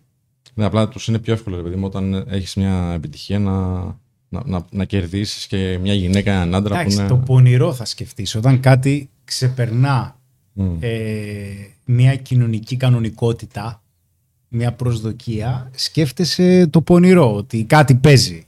Δεν θα σκεφτούμε ότι ξέρεις κάτι αυτοί οι άνθρωποι ας πούμε, ερωτεύτηκαν και αγαπήθηκαν, που μπορεί να είναι το πιο προ- προφανές ας πούμε. Έτσι. Ή τον κανόνα ότι σε αυτά δεν υπάρχουν εξαιρέσεις, έτσι. Είχα διαβάσει, λέει έρευνα, ο Γιάννης Παυλάκος, ότι η σύγκληση ερωτικής επιθυμίας είναι άντρας 45 plus με γυναίκα 25 plus και αντίστοιχα άντρας 20-25 με γυναίκα 40 plus. Μίλαγε μόνο για το ερωτικό και όχι τα κοινωνικά, διασκέδαση κτλ. Ναι, απλά να υπολογίσουμε ότι για μια σχέση βάζουμε και το κοινωνικό κομμάτι μέσα, όχι μόνο το βιολογικό έτσι προφανώς. Γιατί βιολογικά μπορείς να κάνεις, φίλε, με ό,τι να είναι εν δυνάμει. λοιπόν, λέει, λέει ο Braveheart. Πω, πολύ γκέι σχολείο, μ' αρέσει. Ε, πες εσύ, πες. Λέει, Χριστάρα είσαι τόσο top, αν ήμουν γυναίκα δεν θα έλεγα όχι για κανένα λόγο. Να σε καλά, αδελφέ, ευχαριστώ. Να σε καλά. Λοιπόν, ρε μάγκες, όσο να είναι η ηλικία παίζει ρόλο. Είσαι 60 χρονών, δεν είσαι 30 και 35. Εντάξει, θα κάνεις σεξ, αλλά όχι και τέλεια να λέει. Υπερβάλλει εννοώ. Όσο για το τεστό, πρώτον δεν είναι ο κανόνας. Ναι, είπαμε είναι εξαίρεση, εντάξει. Ε, Παρ' όλα αυτά, ένας ε, υγιής εξιντάρης έχει πολλά χρόνια ακόμα μπροστά του ε, υγιούς ζωής και υγιούς σεξουαλικής ζωής επίσης. Οπότε μην, μην το, τον άνθρωπο τώρα. Γιατί πια μπορεί μετά να από ακούει κάποια κιόλας και να ηλικία βλέπει. υπάρχουν και βοηθήματα, έτσι. Ναι, και, και φυσικά κιόλας. Δεν χρειάζεται να είναι happy έτσι και, προφανώς. και βοηθήματα, και χημικά και φυσικά. Λοιπόν, και επίσης ένας άνθρωπος ο οποίος γυμνάζεται και όλα αυτά, αν είναι 60 χρονών και έχει μεγαλύτερα μπράτσα και ε, αντοχή μόνο. από ένα 30-40, εντάξει. Τι όχι μόνο, τι εννοείς; Και όχι μόνο. Τίποτα. Α, νόμιζα ότι. Είπες για μεγάλα μπάτσα. Χρήστο, σήμερα μόνο γελά. Έχουμε συνηθίσει να ανεβάζει στροφές, λέει ο Γιάννης. Ε, όλο και κάτι θα πείτε. Αν μου ανεβάσετε τη μανιβέλα, κάτι θα γίνει πάλι. Κάποιοι κάτι θα πείτε. Δεν μπορεί. Κάποιος το φυλάει. Κάντε κανένα like, έλα, κάντε κανένα like. Εσύ, λέει Χρήστο και Σπύρο, πόσο χρόνο θέλεις να είναι μια γυναίκα; Εγώ είπα, μέχρι 10 χρόνια διαφορά νομίζω είναι καλά, παιδιά. Μέχρι 10. Το, ε, ναι. Ε, ναι. Και είμαστε και μέσα σε... Εντάξει, Χρήστο, είμαστε ένα-ένα. Είμαστε ένα-ένα. Ε, Ο Black Jack λέει: Εγώ αν ήμουν γυναίκα δεν θα έλεγα όχι για κανένα λόγο για τον Ανέστη. Ο ίδιος το είπε. Άλλος. Ένα πηγαίνεις στον άλλο. Α, εντάξει, αφού είναι άλλος. Άλλος, άλλος, εντάξει. Εντάξει, μην το παρακάνουμε, παιδιά. Άμα είναι σε ένα, θα είστε πιστοί. Δεν θα λέτε μια σε μένα, μια στον Ανέστη. Η φιλιό λέει: Καλά, βλέπουμε για κάτι κοριτσάκια μπουμπούκια με τα παππούδια και λεφτά δίπλα. Ή Για το χαρακτήρα τους είναι μαζί. Άντε. Κωνσταντίνος λέει: Ανστόμπουλ Κρίστο, είμαι 22 και μιλάω μια 42. Να συνεχίσω. Όχι. Όχι, σταμάτα. Επειδή Άστε να στο σου λέει ο μιλήσεις. Χριστής. Εγώ δεν το είπα όμως. Εσύ το λες. Εγώ δεν μίλησα. Αδελφέ μου να κάνεις ό,τι θες. Ό,τι θες να κάνεις. Ό,τι θες. Όταν τα κάνεις μαντάρα, εμείς εδώ είμαστε. Ξέρεις τι είναι το, το σύνδρομο του Τσεπέτο; Τσεπέτο δεν το ότι- ξυλουργός. Ναι, δεν γνωρίζω, όχι. Δεν γνωρίζω. Ναι, αλλά απλά ρωτάνε εδώ τα παιδιά. αν Το ξέρουν. αναφέρει ο Παυλάκος. Ναι. Αν λέει διαφορά ηλικίας, έχει να κάνει με το σύνδρομο του Τσεπέτο. Η Μα- Το μαράκι λέει ότι ο 60 ε, σύζυγός της είναι γυμνασμένος και προσέχει τη διατροφή του. Εντάξει, ένα μαράκι τώρα. Μην ακούς τι λένε. Άμα εσύ ευτυχισμένη. Μια χαρά. Ντικάπριο με 20 πια γνώμη. Ο Ντικάπριο, ο- μεταξύ, όποια έκλεινε τα 25, τη χώρισε λίγες μέρες μετά τα γενέθλιά του. Τυχαίο ήταν αυτό. Τυχαίο. Υπο, τυχαίο. υποτίθεται ότι είναι τυχαίο, αλλά έτσι, έτσι καθόταν. Δεν ξέρω τώρα. Μπορεί και να το κάνει πίτε έτσι, αλλά τον έχουν πάρει όλοι γραμμή και του τη λένε είναι αλήθεια. Λοιπόν, για μίλα, λι- κάνε λίγο τα σχόλια ανέστη για να α, κάνω εγώ κάτι άλλο εδώ πολύ γρήγορα.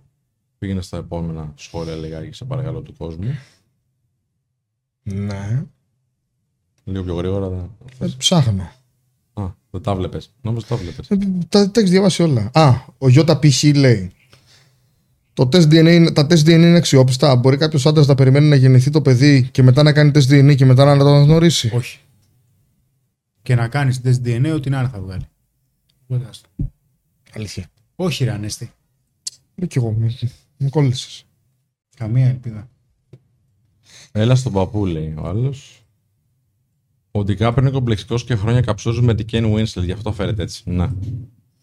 Από μέσα φαντάζομαι πληροφορία αυτή, έτσι. Μιλάνε, του, του- τα, τα συζητάνε, τα παίζουν τάβλη, ναι.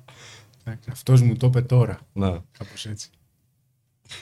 Γονεακά πρότυπα λέει Τσεπέτο, από σένα το έχουμε μάθει, λέει ο Παυλάκος. Σύνδρομο Τζεπέτο και γωνιακά πρότυπα δεν έχεις μάθει από εμένα. Γωνιακά πρότυπα έχεις μάθει από εμένα. Το σύνδρομο Τζεπέτο δεν το έχω πει ποτέ.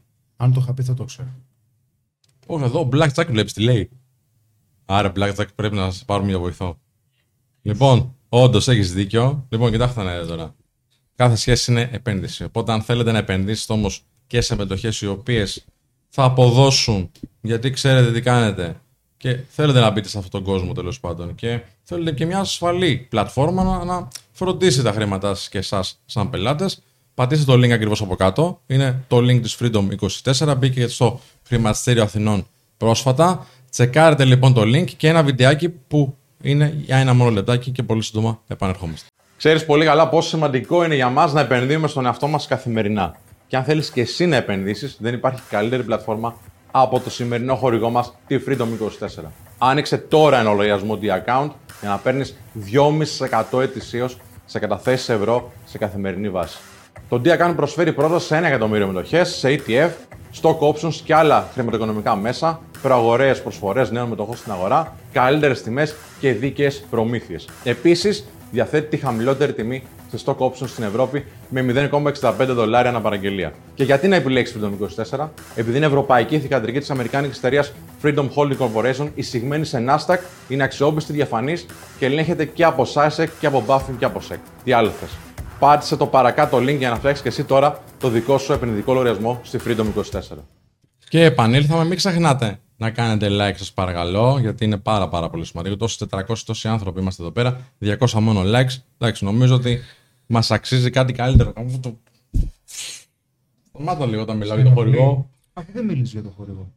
Παιδιά, Αφού μίλησε για τα Θα 400 έλεγα, άτομα. θα έλεγα. Δεν Λοιπόν, ήξερα το αυτό, χορηγός. Συγγνώμη. Ο Τάσος Πάτη λέγεται το Α, χορηγό Τι εδώ. καταπίεση είναι αυτή. Λοιπόν, Παιδιά, από τότε που έκανα την πρώτη μου επένδυση στη Freedom 24, βρήκα κοπέλα. Ορίστε, παιδιά. Freedom 24 και θα βρείτε κοπέλα. Λοιπόν, για πάμε λίγο. Γιατί είναι κόμπλεξ να παράτε στην κοπέλα σου όταν περάσει τα 27, λέει. Εντάξει, δεν είναι και πολύ καλό, ξέρω εγώ. Εσύ... Γιατί δεν είναι το λέει κόμπλεξ. κοπέλα λέει. τώρα αυτό, Γιατί δεν είναι κόμπλεξ, λέει. Όχι γιατί είναι. Καταρχάς, ποτέ δεν είπες στι ναι. κοπέλες που χώριζε ότι σε χωρίζω γιατί μεγάλωσες. Ναι, κακό είναι για μένα. Ξέρω εγώ τώρα. Δεν ξέρω πώς το βλέπει το κορίτσι. Εκτός να το κατάλαβα λάθος. Έχουμε στοιχεία ότι τις χωρίζει μόλις κλείσουν τα 25. Το ξέρουμε. Δηλαδή. Έχει γίνει πολλές φορές. Τρεις φορές έχει χωρίσει η γυναίκα Ναι. λίγες μέρες ή εβδομάδες αφού του έκλεισε τα 25. Στα, μετά τα γενέθλιά της. Κάτι ξέρει. Αλλά ναι. Δεν μπορεί να γίνει τυχαία. Κάποια συνωμοσία. Μετά έγινε ανέκδοτο, ρε παιδί μου. οκ. Κάποια συνωμοσία. Ο Νίκος λέει: Θέλω να σας ευχαριστήσω όλους εσάς στο Men of Style, καθώς δίνετε πολύ μεγάλη αξία στον ανδρικό πληθυσμό και το σημαντικότερο είναι ότι ο καθένας από εσάς δείχνει πραγματικό ενδιαφέρον να βοηθήσει. Ευχαριστούμε πάρα, πάρα πολύ. Να είσαι Νίκο. καλά. Η Θεοδώρα λέει: 23 χρόνια είχαμε το σύζυγό μου διαφορά. Κάναμε τέσσερα παιδιά, πολλά τα προβλήματα. Ρε, εσύ Θοδώρα, αν δεν είχατε προβλήματα, πόσα παιδιά θα κάνετε; Ξέρεις τώρα, δεν ξέρω στην περίπτωση σου τι έχει γίνει, αλλά πολλοί άνθρωποι κάνουν ένα παιδί, πάνε τη σχέση στο επόμενο ορόσημο, στο επόμενο βήμα, γιατί νομίζουν ότι έτσι κάπως θα φτιαχτεί η σχέση ή τα προβλήματα τέλος πάντων, που έχει αυτή η σχέση. δεν ξέρω αν είναι αυτή η περίπτωση. Ανέλυσέ τη λίγο αν θέλεις. Ο IPH λέει δεν με βλέπω να γίνω μπαμπάς. Οκ. Όποιος νιώθει έτοιμος, παιδιά. Δεν είναι για όλους. Τι, τι σε βλέπεις να γίνεσαι, θες να μας πεις; Μαμά δεν μπορείς για να είσαι σίγουρος ότι είναι δικό σου. Ναι, εντάξει, αν είστε αυτό το καταλαβαίνω. Τώρα, άμα το δηλώσεις, είσαι όμως. Αυτό ναι, παίζει. Α, μπράβο. Μπορεί να, να πει ότι εγώ δηλώνω μητέρα και τέλος. Ναι. Υπέροχα. Η μεγαλύτερη διαφορά ηλικίας λέει που είχα σχέση ήταν όταν ήμουν 27 και η κοπέλα 48. Μια χαρά γούστα έβγαζα. Σεξουαλικά φυσικά γιατί δεν έχουν προοπτική αυτές οι σχέσεις κατά με. Ναι, εντάξει. Φυσικά. Αμ, Πανάγος λέει την κλασική παροιμία. Α, εννοούσα η, ε, η Χίμεντα εννοούσε ότι ο Κα- Ντικάπριο έχει κάποιο ζήτημα. Και εγώ θεωρώ ότι. Ζήτημα. Τέλος πάντων τώρα. Μπορεί να. Να μην το μετράει, ας πούμε, το ημερολόγιο τώρα. Αυτή είναι 27, τη χωρίζω. 25. Ναι, whatever. Ε, άλλο Λοιπόν. 25, άλλο 27. Σωστά. Ανεξαρτήτως διαφοράς, λέει Βασιλική, εάν η σχέση βασιστεί σε πράγματα που με τα χρόνια φθήρονται, σίγουρα θα υπάρξουν προβλήματα. Στο τέλος θα κάθονται σε μια πολυθρόνα και θα περιμένουν ποιος θα πεθάνει πρώτος. Ναι, συμφωνώ. Γι' αυτό και λέμε ότι η επικοινωνία είναι πολύ σημαντική, ο τρόπος ζωής, ο τρόπος σκέψης, όλα αυτά, για να συντηρηθεί αυτή η σχέση. Έτσι.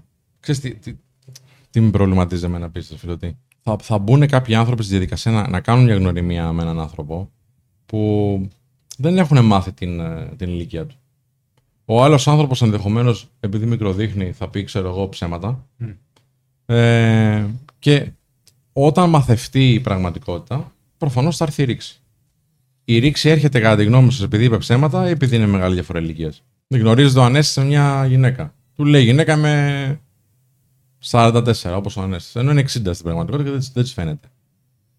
Και του λέει μετά από 5 ξέρω εγώ, μήνες που είναι μαζί, Α, σου είπα ψέματα ή το έμαθε τέλος πάντων κάπως ο, ο Ανέστης. Θα τον χώριζα πειράζει επειδή πιο μου- πολύ; Θα χώριζα επειδή μου είπε ψέματα. Για τα ψέματα και την ηλικία. Για τα ψέματα δεν μου δίνει την ευκαιρία να τη χωρίσω για την ηλικία, γιατί δεν το μαθαίνω στην αρχή. Μμ. Το ψέμα είναι αρκετό. Αν όμως το έλεγε από την αρχή; Δεν ξέρω. Δεν ξέρω. Ναι. Πάμε πέντε χρόνια πίσω να είμαι ελεύθερος, να τη γνωρίσω, να σου πω. Ένα άλλο που έχω παρατηρήσει. Βασικά τι λες γι' αυτό, πάνω σε αυτό το κομμάτι; Ε, εξαρτάται την ηλικία. Έτσι. Εξαρτάται δηλαδή όταν είσαι σε μια ηλικία που μπορεί να πεις ότι ξέρει κάτι, η επόμενη σχέση μου θα είναι να κάνω και οικογένεια. Λίγο πιο κοντά. Πολύ ωραία. Όπως έλεγα λοιπόν, Κωνσταντίνε, λοιπόν, όταν είσαι σε μια ηλικία, ρε παιδί μου, που ξέρεις από κάποιο σημείο και μετά θέλεις να γνωρίσεις έναν άνθρωπο γιατί πιθανότατα θέλεις να πας και σοβαρά να κάνεις μια οικογένεια. Εντάξει.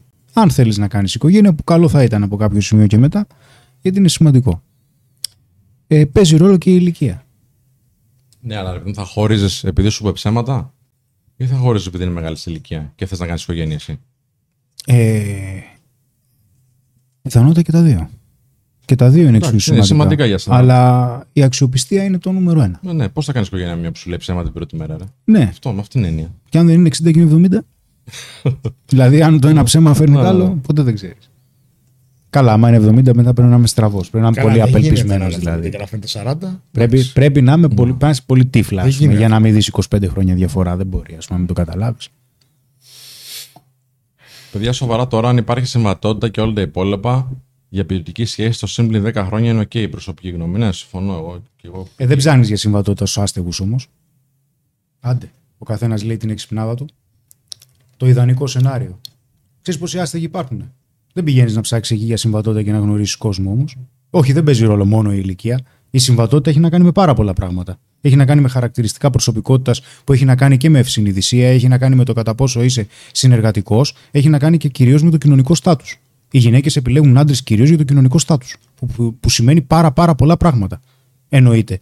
Γιατί με αυτόν τον τρόπο η γυναίκα δείχνει ότι μπορεί να σε εμπιστευτεί.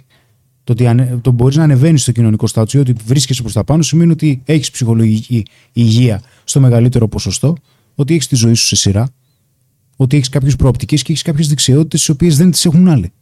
Αυτό σημαίνει συμβατότητα. Και πάντα μιλάω για γενικούς δείκτες. Στατιστικά. Ε, να υπάρχει συμβατότητα, αλλά τι σημαίνει συμβατότητα; Προφανώς. Το κάθε φίλο έχει τα Να κριτήρια. υπάρχει συμβατότητα. Πρέπει να υπάρχει μια συμβατότητα η οποία έχει να κάνει και με τον χαρακτήρα και με την εξωτερική εμφάνιση. Τι να κάνουμε. Υπάρχουν άνθρωποι που μπορεί να μας αρέσουν πάρα πολύ στην εξωτερική εμφάνιση, αλλά ο χαρακτήρας να μας ανατινάζει. Να μπορούμε να κάτσουμε μαζί τους το λεπτό. Δεν θα κάνεις κάτι μαζί τους, δεν θα κάνεις σχέση μαζί τους. Και το αντίθετο. Υπάρχει περίπτωση στους κάποιους ανθρώπους ο χαρακτήρας τους να μας ελκύει πάρα πολύ, αλλά η εξωτερική τους εμφάνιση να μην μας ελκύει. Η συμβατότητα λοιπόν έχει να κάνει με πολλούς δείκτες. Προφανώς και ο χαρακτήρας είναι που μένει. Αλλά πόσο καιρό, ας πούμε.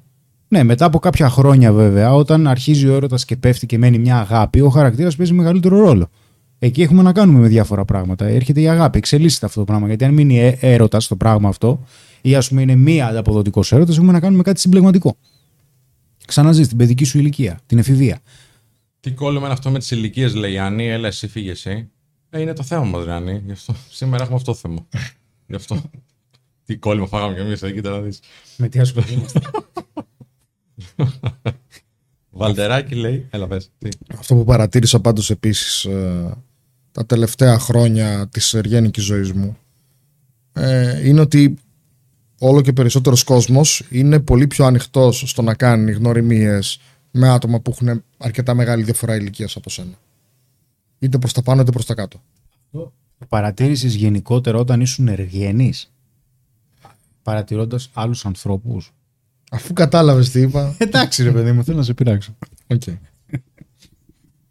Η μεγάλη διαφορά, λέει, ηλικίας σε ένα ζευγάρι είναι και θέμα αισθητικής μεταξύ άλλων. Είναι αντικειμενικό, αντικειμεν, είναι αντικειμενικό όμορφο, για παράδειγμα, ένας 70 να έχει σχέση με μια 25 Το αφήνω σε εσάς. Δεν υπάρχει αντικειμενική ομορφιά. Δεν γίνεται να υπάρχει αντικειμενική ομορφιά γιατί δεν μπορούν να οριστούν κάποια θέματα από θέμα φαινομενολογίας. Δεν μπορείς να προσδιορίσεις τι εστί αγάπη, τι εστί ομορφιά, τι εστί έρωτας. δεν μπορείς να τα προσδιορίσεις αυτά τα πράγματα. Όπως δεν μπορείς να προσδιορίσεις τι σημαίνει φιλία, γιατί στηρίζεται σε κάποια πράγματα τα οποία είναι εντελώς υποκειμενικά. Υπάρχει περίπτωση, ας πούμε, τώρα εμείς να συζητάμε εδώ πέρα και για το τραπέζι να σου λέω ότι είναι ανοιχτό καφέ και εσύ να λες ότι είναι κλειστό καφέ. Κατάλαβε. Και ο Κωνσταντίνος θα κάνει τα δικά του. Νόημα μου έκανε να πάω κοντά του. Έχει ανέβει η έλξη. και, να, και να τσακωνόμαστε δύο μέρες. Όχι, είναι ανοιχτό καφέ, είναι κλειστό καφέ. Είναι ανοιχτό καφέ, είναι κλειστό καφέ. Εγώ το βλέπω ανοιχτό καφέ. Τι να κάνουμε τώρα. Αυτό έχει να κάνει με την υποκειμενικότητα. Σε κάποιον άνθρωπο λοιπόν έχει να κάνει με ένα σύνολο. Είναι μια εξωτερική εμφάνιση που συνδυάζεται με μια συμπεριφορά προς εμένα συγκεκριμένα. Η σύντροφός μου δηλαδή μπορεί σε κάποιον άνθρωπο να τη δει και να πει ξέρεις κάτι. Μ' αρέσει πολύ, δεν μ' αρέσει. Εμένα όμως δεν έχει να κάνει μόνο με την εξωτερική εμφάνιση, έχει να κάνει με την εξωτερική εμφάνιση και τη συμπεριφορά της προς εμένα. Είναι, αυτό είναι υποκειμενικό. Αντικειμενικά έχουμε κάποιους αντικειμενικούς δείκτες για το τι είναι ελκυστικό και το τι δεν είναι. Αντικειμενικά ελκυστικό μια γυναίκα σε έναν άντρα βρίσκει σαγόνια που δείχνει χαμηλό ποσοστό λίπους και ότι δείχνει έναν βαθμό επικίνδυνοτητας όσον αφορά για το εξελικτικό κομμάτι και ανάποδο βε. Μετά έχει να κάνει με το ύψος. Αυτό δεν σημαίνει ότι όλες οι γυναίκες έχουν ερωτικό σύντροφο που πληρεί αυτά τα χαρακτηριστικά. Όχι βέβαια γιατί παίζει ρόλο και το ψυχολογικό κομμάτι. Τι μας προκαλεί δηλαδή η συμπεριφορά τους σε εμάς. Τόλμησα να διεκδικήσω, λέει, πολύ όμορφη μια γυναίκα 17 χρόνια μεγαλύτερη. Είμαι κάτω των 30, χωρίς εμπειρία. Μου έδωσε πράσινα φώτα και μετά, σαν ανώριμη, το πήρε πίσω. Και τώρα, άντε, και τώρα άντε να ξεκινήσω από την αρχή. Τι εννοείς το πήρε πίσω; και σου γκρεμίστηκε το σπίτι. Εντάξει, λόγω απειρίας το λέει ο άνθρωπος, δεν φίλε. Εντάξει. Λόγω απειρίας σου φαίνεται πιο μεγάλο από ότι είναι, Σπύρο. Έτσι είναι το ζήτημα. Και το ότι σου έδωσε πράσινα φώτα στην αρχή δεν σημαίνει ότι δεν έγινε κάποιο λάθος κατά τη διαδικασία της επικοινωνίας και να χάθηκε. Ή να είδε κάτι τέλος πάντων που θεώρησε ότι δεν της ταιριάζει. Ε, που θα μπορούσε και εσύ να πεις το ίδιο πράγμα. Δηλαδή να ήθελες να ξεκινήσεις την επικοινωνία και να βλέπεις κάτι μετέπειτα που να μην σου άρεσε. Έτσι δουλεύουν κάπως αυτές οι γνωριμίες. Καταλαβαίνω ότι σε έχει κάνει να νιώθεις λίγο άσχημα, αλλά προφανώς έχει να κάνει και με το πόσο σημα... σημασία δίνεις και πόσο σημαντικό είναι για σένα όλο αυτό. Ακριβώς επειδή δεν έχεις την εμπειρία και την, ε, το κατάλληλο τρόπο διαχείρισης και την ανθεκτικότητα, αν θες, ε, κάτι τέτοιο να μην σε πειράξει. Έλα σε επαφή μαζί μας, αν ε, νιώθεις έτοιμος, να, να κάνουμε μια κουβέντα, να σου πούμε κάποια πράγματα και να δυναμώσεις λίγο πάνω στο αυτό το κομμάτι. Λοιπόν, δεν συγχωρείται κανένα είδος ψέματος, σωστά κύριε, λέει ο Αντρέας. Κοίτα, βασικά τώρα θα μπορούσαμε να κάνουμε για τα ψέματα ένα ξεχωριστό επεισόδιο. Ναι. Έχει δηλαδή πολύ ζουμί αυτό. Για μένα είναι πολύ δύσκολο να ορίσουμε ίσως το όριο του λευκού ψέματος. Το ψέμα γενικότερα. Ναι, κάποια λευκά ψέματα είναι αποδεκτά. Εξαρτάται. Εξαρτάται. Δεν είναι εύκολο. Α πούμε, εγώ έχω μάθει κάτι. Σου το λέει, πότε σου το λέει, τι είναι αυτό που προκαλεί. Είναι πολλά τα χαρακτηριστικά. Έχεις μάθει κάτι; Έχω μάθει κάτι, ας πούμε, από τη γυναίκα μου που θα προτιμούσα. Όχι θα προτιμούσα, που αν δεν μου το έλεγε και μου έλεγε ένα λευκό ψέμα, δεν θα με πειράζει. Μμ. Μου είπε κάτι. Ε, ναι. Αν αντί να μου το πει, μου το κάλυπτε με ένα λευκό ψέμα, επειδή ήταν κάτι που όταν μου το είπε με στενοχώρησε και δεν είχε να κάνει με τη σχέση μας, δεν θα με πείραζε. Δεν θα την έλεγα μετά μου πω ψέματα, δεν σε πιστεύω. Δεν θέλω να μπω σε λεπτομέρειες γιατί αφορά, την αφορά πολύ. Εσύ, λευκό ψέμα είναι αυτό που δεν έχει επιπτώσεις. Λ- Λευκό Ε, ψέμα. τακτικής αρέσει. Τώρα σας, είναι, πούμε. να είναι έγκυος η γυναίκα σου και να σου πει έχω παχύνει και να του πεις όχι είσαι θεά. Ενώ έχει παχύνει. Δεν θα του το πει να τη στενοχωρήσεις, θα του πεις το λευκό ψέμα. Είσαι, όχι. Όχι, θα τους πω το παιδί. Οκ. Αυτός που της λέει όχι, δεν έχεις παχύνει είσαι θεά. Είναι κάποιος που δεν μπορεί να εμπιστευτεί μετά η γυναίκα του; Που της το λέει για να μην την βάλει τα κλάματα που είναι έγκυος; Α, είναι έγκυος. Είναι έγκυος και σου λέει έχω παχύνει και λες όχι, είσαι θεά. Ε, δεν- Αυτό είναι λευκό ψέμα. Κατά. Γιατί δεν γίνεται με δόλο. Γίνεται για να προστατεύσεις τον άνθρωπο που αγαπάς. Και δεν έχει επιπτώσεις. Δεν είναι ψέμα χοντρό. Είναι μικρό ψέμα χωρίς δόλο. Εκεί είναι κάπου τα όρια λίγο ασαφή σε μένα. Του τι επιτρέπεται, θα πούμε ψέματα εντός εισαγωγικών επιτρέπεται για να μην στενοχωρήσουμε τον άλλον χωρίς να έχει επιπτώσεις και στη σχέση. Ο καθένας από εμάς λέει έχει διαφορετικές κόκκινες γραμμές στο ψέμα. Ναι, εντάξει, παιδιά τώρα. Εγώ θα κρίνω ως ψέμα που δεν συγχωρείται αυτό που ε, σπάει εντελώς το συμβόλαιο της αξιοπιστίας που μπορεί να έχω με έναν άνθρωπο. Δηλαδή, αν μου πει ένα ψέμα το οποίο ρε παιδί μου μου δείχνει ότι δεν μπορώ να τον εμπιστευτώ από εδώ και πέρα, ό,τι σχέση να είναι ε, να έχουμε αυτόν τον άνθρωπο, ε, δεν θα το. Δεν θα συνεχίσω τη σχέση. Θα το θεωρήσω δηλαδή ότι ξέρεις, υποβαθμίζεται τέλος πάντων. Τουλάχιστον υποβαθμίζεται. Λοιπόν, η Ιωάννα λέει: Μπορείς να της πει. Μπορείς να, μπορείς να πεις, λέει: Έχεις παχύνει, αλλά πάλι σε γουστάρω. Πώς φαίνεται, η Ιωάννα δεν έχει εμπειρία με τις γυναίκες. λοιπόν, δεν φτάνει αυτό, Ιωάννα μου. Δεν φτάνει αυτό. Λοιπόν, δεν λες σε μια γυναίκα ότι έχεις παχύνει. Το, πε- το λες τουλάχιστον με πιο ωραίο τρόπο. Χριστόφορος Καλοζώης. Είμαι 47, δεν μου φαίνεται καθόλου. Φαίνομαι κάπου 25, αλλά οι γυναίκες 30 με 36 δεν θέλουν να προχωρήσουν μαζί μου. Χριστόφορο, φταίει κάτι άλλο και όχι η ηλικία σου. Να είσαι σίγουρος. Αν όντως φαίνεσαι κάτω από 30, και 30 να φαίνεσαι, και 35 να φαίνεσαι, αν όντως φαίνεσαι πολύ νεότερος, δεν φταίει η ηλικία σου. Φταίνε ή οι γυναίκες που γνωρίζεις, ή η νοοτροπία σου και οι ανασφάλειε που μπορεί να έχεις επειδή είσαι πολύ μεγαλύτερος, ή συνδυασμός και των δύο. Με Κονίλο έχει μπει μέσα. Γεια σου, Κονίλο. Είπα ψέματα, λες στη γυναίκα μου ότι την απατάω για να μην την πειράξει που πήγαινα το βράδυ να ποτίσω τα δέντρα μου στο χωράφι. τα οποία της υποσχέθηκα ότι θα ξεριζώσω. Θεωρείτε λευκό ψέμα αυτό; Όχι, βράδυ, ρε, εντάξει. Αφού σου συγχώρεσε κιόλας, μια χαρά. Να είστε καλά και αγαπημένοι, αλήθεια. Λοιπόν. Α, ο- για δες, για δες λίγο το μικρόφωνο του Χρήστου πάλι. Για μίλα λιγάκι. Κάνε ένα τσεκ. Είμαστε εντάξει. Έχει δίκιο ο Ανέση. Λέει και τα πράγματα, παιδιά, λέει δεν λέγονται.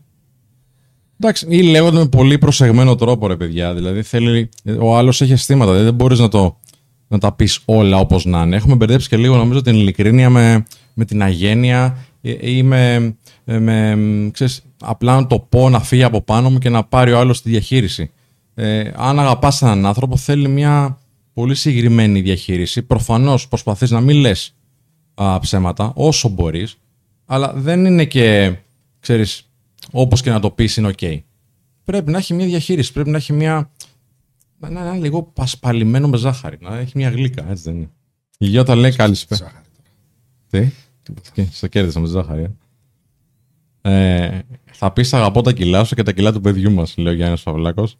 Γενικά κιλά, πάχινες, λίπος, τα αποφεύγετε σε ανθρώπους που έχουν παραπάνω κιλά, όσο μπορείτε. Η Γιώτα Ιωάννου λέει: Καλησπέρα, ωραίο το θέμα σας, αν και είμαι κατά της μεγάλης διαφοράς ηλικίας. Θα ήθελα να έχετε ένα θέμα όταν υπάρχει αναπηρία είτε μεγάλη είτε μικρή, τότε σε απορρίπτουν χωρίς να σε γνωρίσουν. Γιώτα, ε, έχουμε ένα πάρα πάρα πολύ ωραίο βίντεο, αν θες να δεις, α, με τον Χάρη τον Ασλανίδη, α, που τον είχαμε εδώ καλεσμένο και μίλησε πάρα πάρα πολύ έτσι, έντονη για αυτό το ζήτημα. Τσέκαρε το, είναι, δεν θυμάμαι τώρα το επεισόδιο, αλλά άμα ψάξεις Χάρη Ασλανίδης με Style θα το βρεις α, που το συζητάει πάρα πολύ έτσι ανοιχτά ο άνθρωπος και νομίζω ότι α, οι άνθρωποι με ειδικές ανάγκες είναι και πιο κατάλληλοι να μιλήσουν για αυτό το ζήτημα. ε, πώς το βιώνουν, πώς ακριβώς το περνάνε κτλ. Α, μ, οπότε ρίξε μια ματιά εκεί. Α, παιδιά, να ακούτε και τις γυναίκες της παρέας και εμείς για τις δικές σας απόψεις μπαίνουμε να προσεγγίζουμε τη διαφορά οπτικής που έχουμε. Ωραία. Α, γενικά πιστεύω ότι έχουμε ξεχάσει την ακριβή έννοια των λέξεων. Για ποιο κομμάτι τώρα το λες αυτό, Νικόλα, για πες. Άμα σου μαγειρέψει και είναι χάλια, θα της πεις δεν τρώγεται; Λευκό ψέμα. Εγώ θα το πω εκεί. Θα το πεις δεν τρώγεται; Κομψά, όχι δεν θα πω. Δεν, Α, τρώγεται. δεν θα το εντάξει. πούμε έτσι. Εντάξει, δεν, δεν τρώγεται, δεν θα πω. Θα πω δεν τρελάθηκα. Είμαι σίγουρος δεν είναι τι σπεσιαλιτέ σου. Δεν έχει με πρόβλημα, απλά θα παραγγείλω κάτι.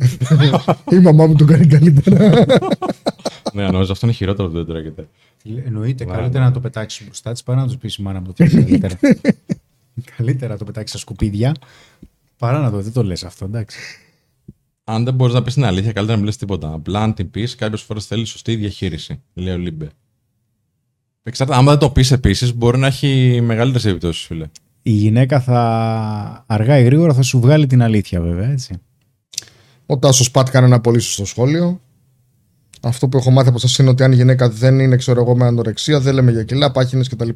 Ακόμα και αν έχει πολύ ωραίο σώμα. Όντως, το θέμα των κιλών είναι πάρα πολύ ευαίσθητο για τη γυναίκα.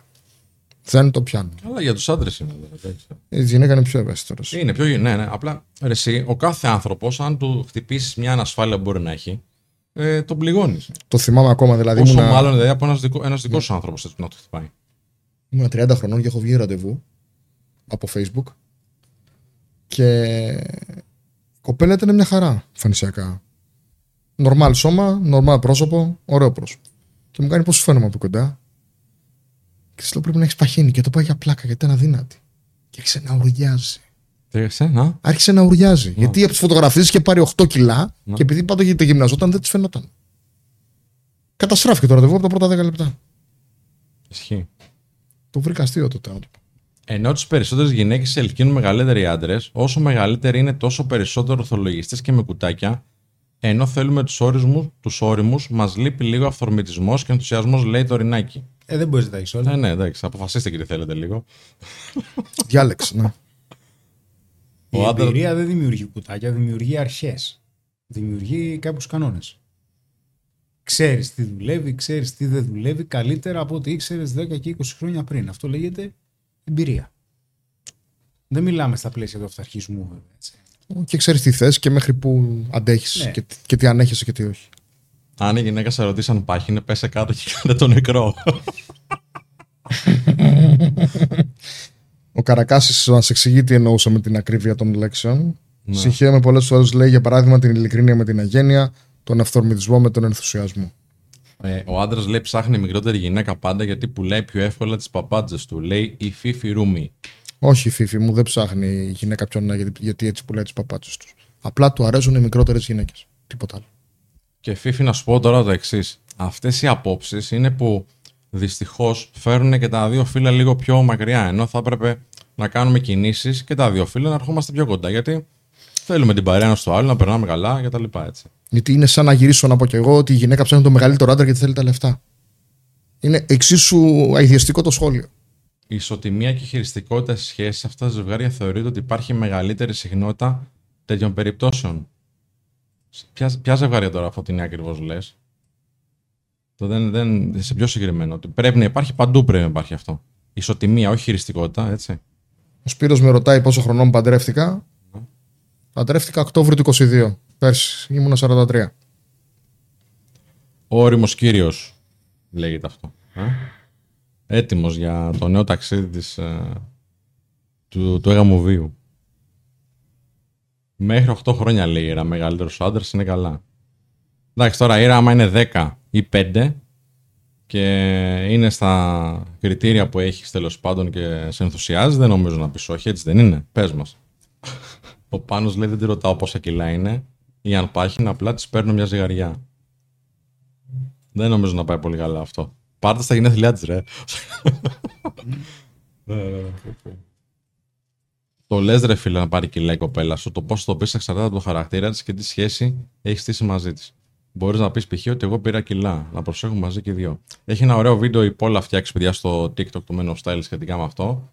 Μπείτε, δείτε το. Έχει σε σκετσάκι με τον Γκάζιο πώς λέμε στο ζευγάρι μας ότι χρειάζεται να κοιτάξουμε λίγο τι είναι το fitness μας. Έλληνες λέει, λέει η κυρία Βελονάκη. Λείπει η ποιότητα. Άστα. Όλα είναι μέγα παράνοια. Είχα ζήτηση λέει με 45 ταξιτζή και μου λέει πάω μόνο με 20 και τόνισε πως οι κοπέλες στην ηλικία μου έλκονται περισσότερο με μεγάλους λόγω ρημότητας του άντρα σε μεγάλες ηλικίες. Εντάξει, είναι πιο ελκυστικοί λίγο μεγαλύτεροι άντρες, όπως είπαμε και πριν, Νίκο. Τώρα, αν πηγαίνει μόνο με 45 με 20 το 60 και 70 λέει ήταν σύνθεση να παντρεύονται πολύ μικρότερες οι γυναίκες. Πολύ μικρότερες γυναίκες οι άντρες. Τώρα άλλαξαν τα πράγματα και τα διαζύγια φτάσανε στα ύψη, λέει ο Γιώργο Δήμου. Εγώ μπορώ να πω κάτι άκυρο. Τελικά οι γυναίκες προτιμούν άντρες με μουσια ή χωρίς. Γιάννης Σαλφ, να σε καλά Γιάννη, σε ένα άλλο επεισόδιο. Αν υπάρχει αβίαστη συνεργασία και χημεία, τι να έχουν τα χρόνια και τα υπόλοιπα. Ναι, αυτό το αβίαστη ε, είναι πολύ σημαντικό.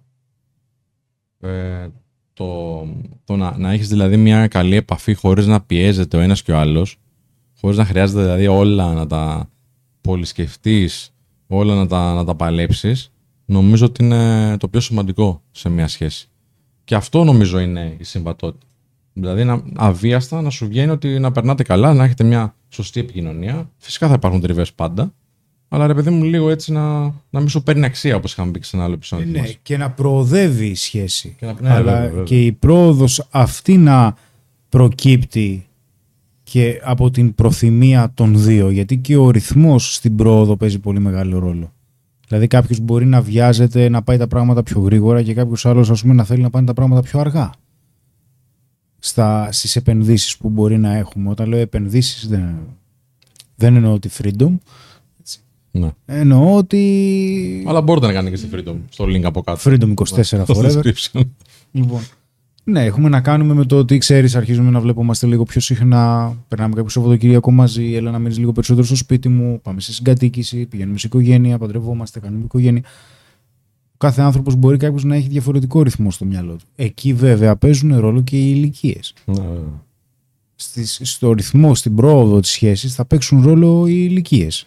Άλλο ρυθμό έχει ένας 30χρονο, άλλο ρυθμός αυτό έχει μια 30χρονη.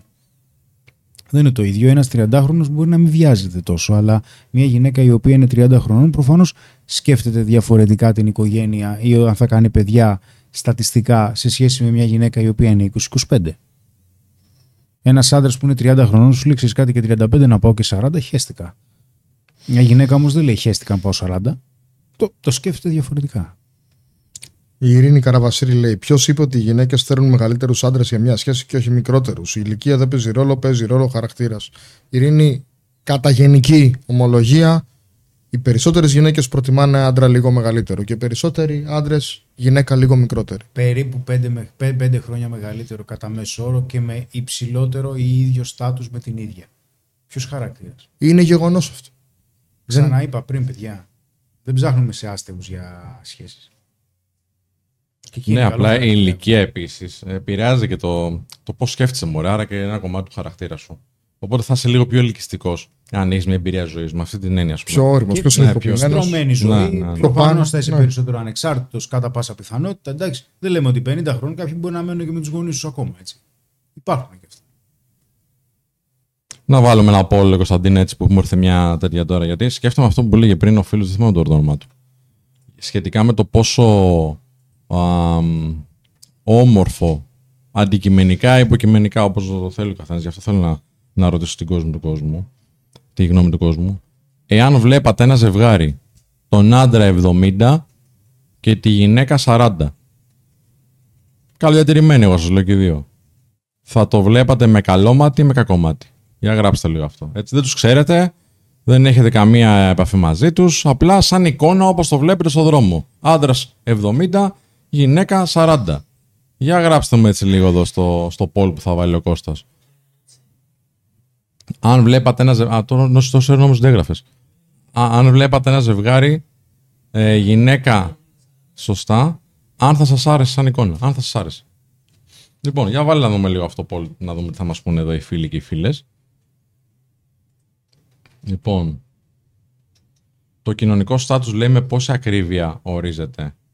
Η ακρίβεια τώρα δεν μετριέται, ρε φίλε κιόλας. Θα κάνεις μπουκα μας, θα εξηγήσω όλα αναλυτικά. Να σου εξηγήσω τι σημαίνει κοινωνικό στάτους, θα σου εξηγήσω ποια είναι τα χαρακτηριστικά που ορίζουν το κοινωνικό στάτους. Κατά μέσο όρο, στο στάτους καταλαβαίνει μια γυναίκα την ικανότητα να ανταγωνίζεσαι και να συνεργάζεσαι. Με βάση αυτά τα δύο επιλεγόμαστε. Δεν θα έπρεπε να, κάν, να κρίνουμε έτσι, αλλά θα το έβλεπε λίγο με περίεργο μάτι. Είναι η αλήθεια, λέει ο Μπρέφχαρτ. Πού κολλάει όμως αυτό. Πάνω σε τι που λέγαμε. Για το Πολ, ρε. Α. Μορφωμένος, είμαι παρουσιαστικό, έχω δουλειά, έχω, είμαι πολύ κοινωνικός, ανοιχτός, πρόσχαρος, προσιτός, άνετος. Επίσης είμαι εντάξει και ο τόπος που κατάγομαι έχει πολύ ηλικιακό ρατσισμό, λέει ο Χριστόφορος Καλοζόη.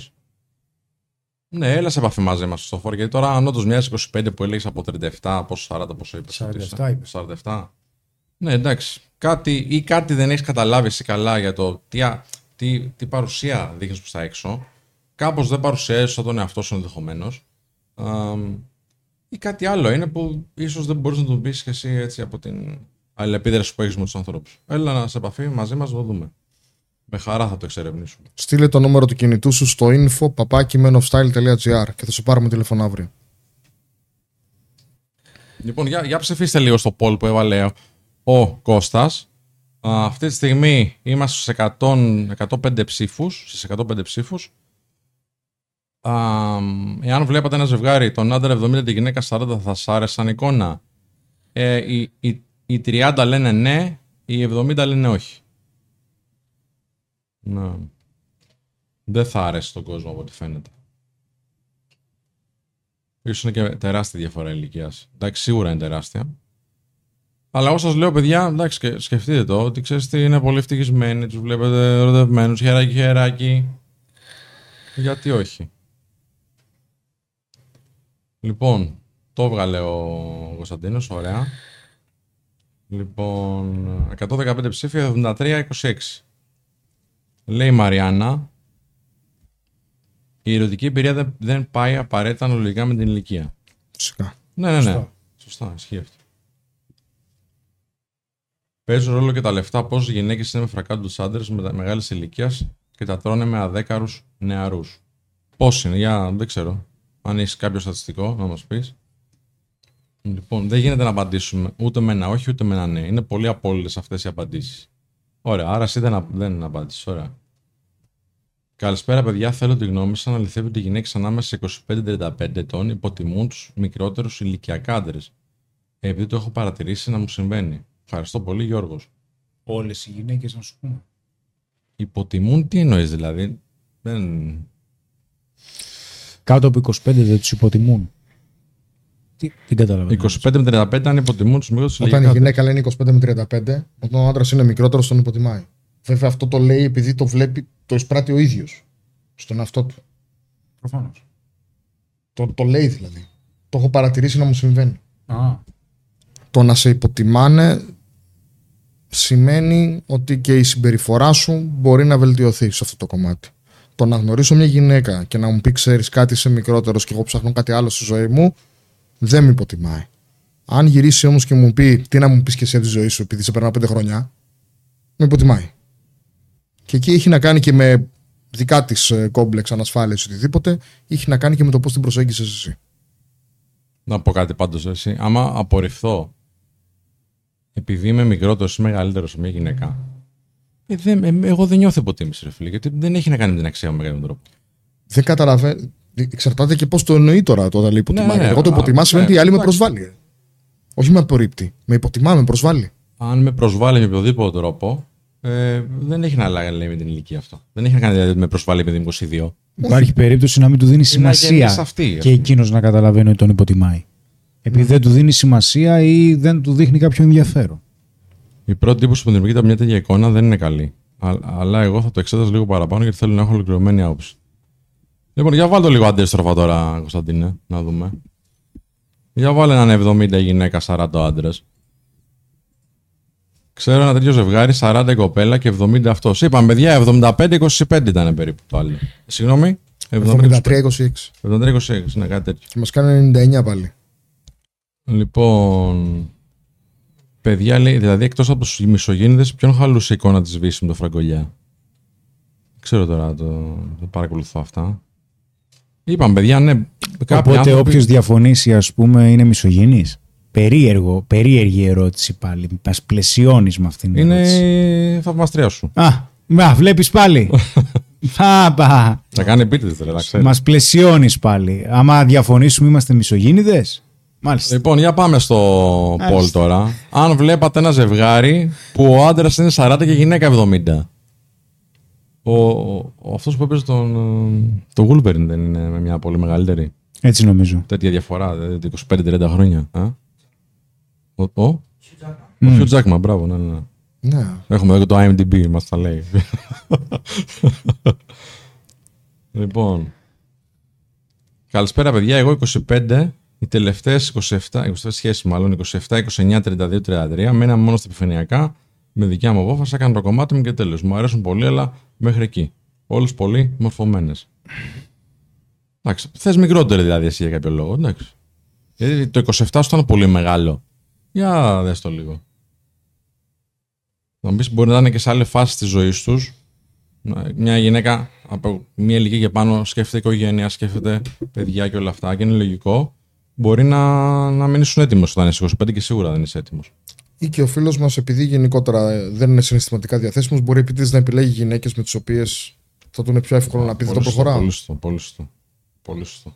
Και άμα είναι δηλαδή και όλες και όπως τα λέει, χωρίς καμία έτσι, άλλη ενδιάμεσα να τη βλέπει λίγο πιο σοβαρά. Ναι, προφανώς. Μήπως επι... όχι επιλέγεις δηλαδή, μεγαλύτερες, επιλέγεις μη διαθέσιμες. ίδιο ποσοστό Ή εσύ βγήκε. δεν περίπου. είσαι συνεχώς διαθέσιμος. Ε; Ίδιο ποσοστό βγήκε περίπου. 77% όχι, 22% Ναι, ναι, ναι. στα ίδια, στα ίδια. Εντάξει, άρα είναι πολύ μεγάλη διαφορά. Όντως.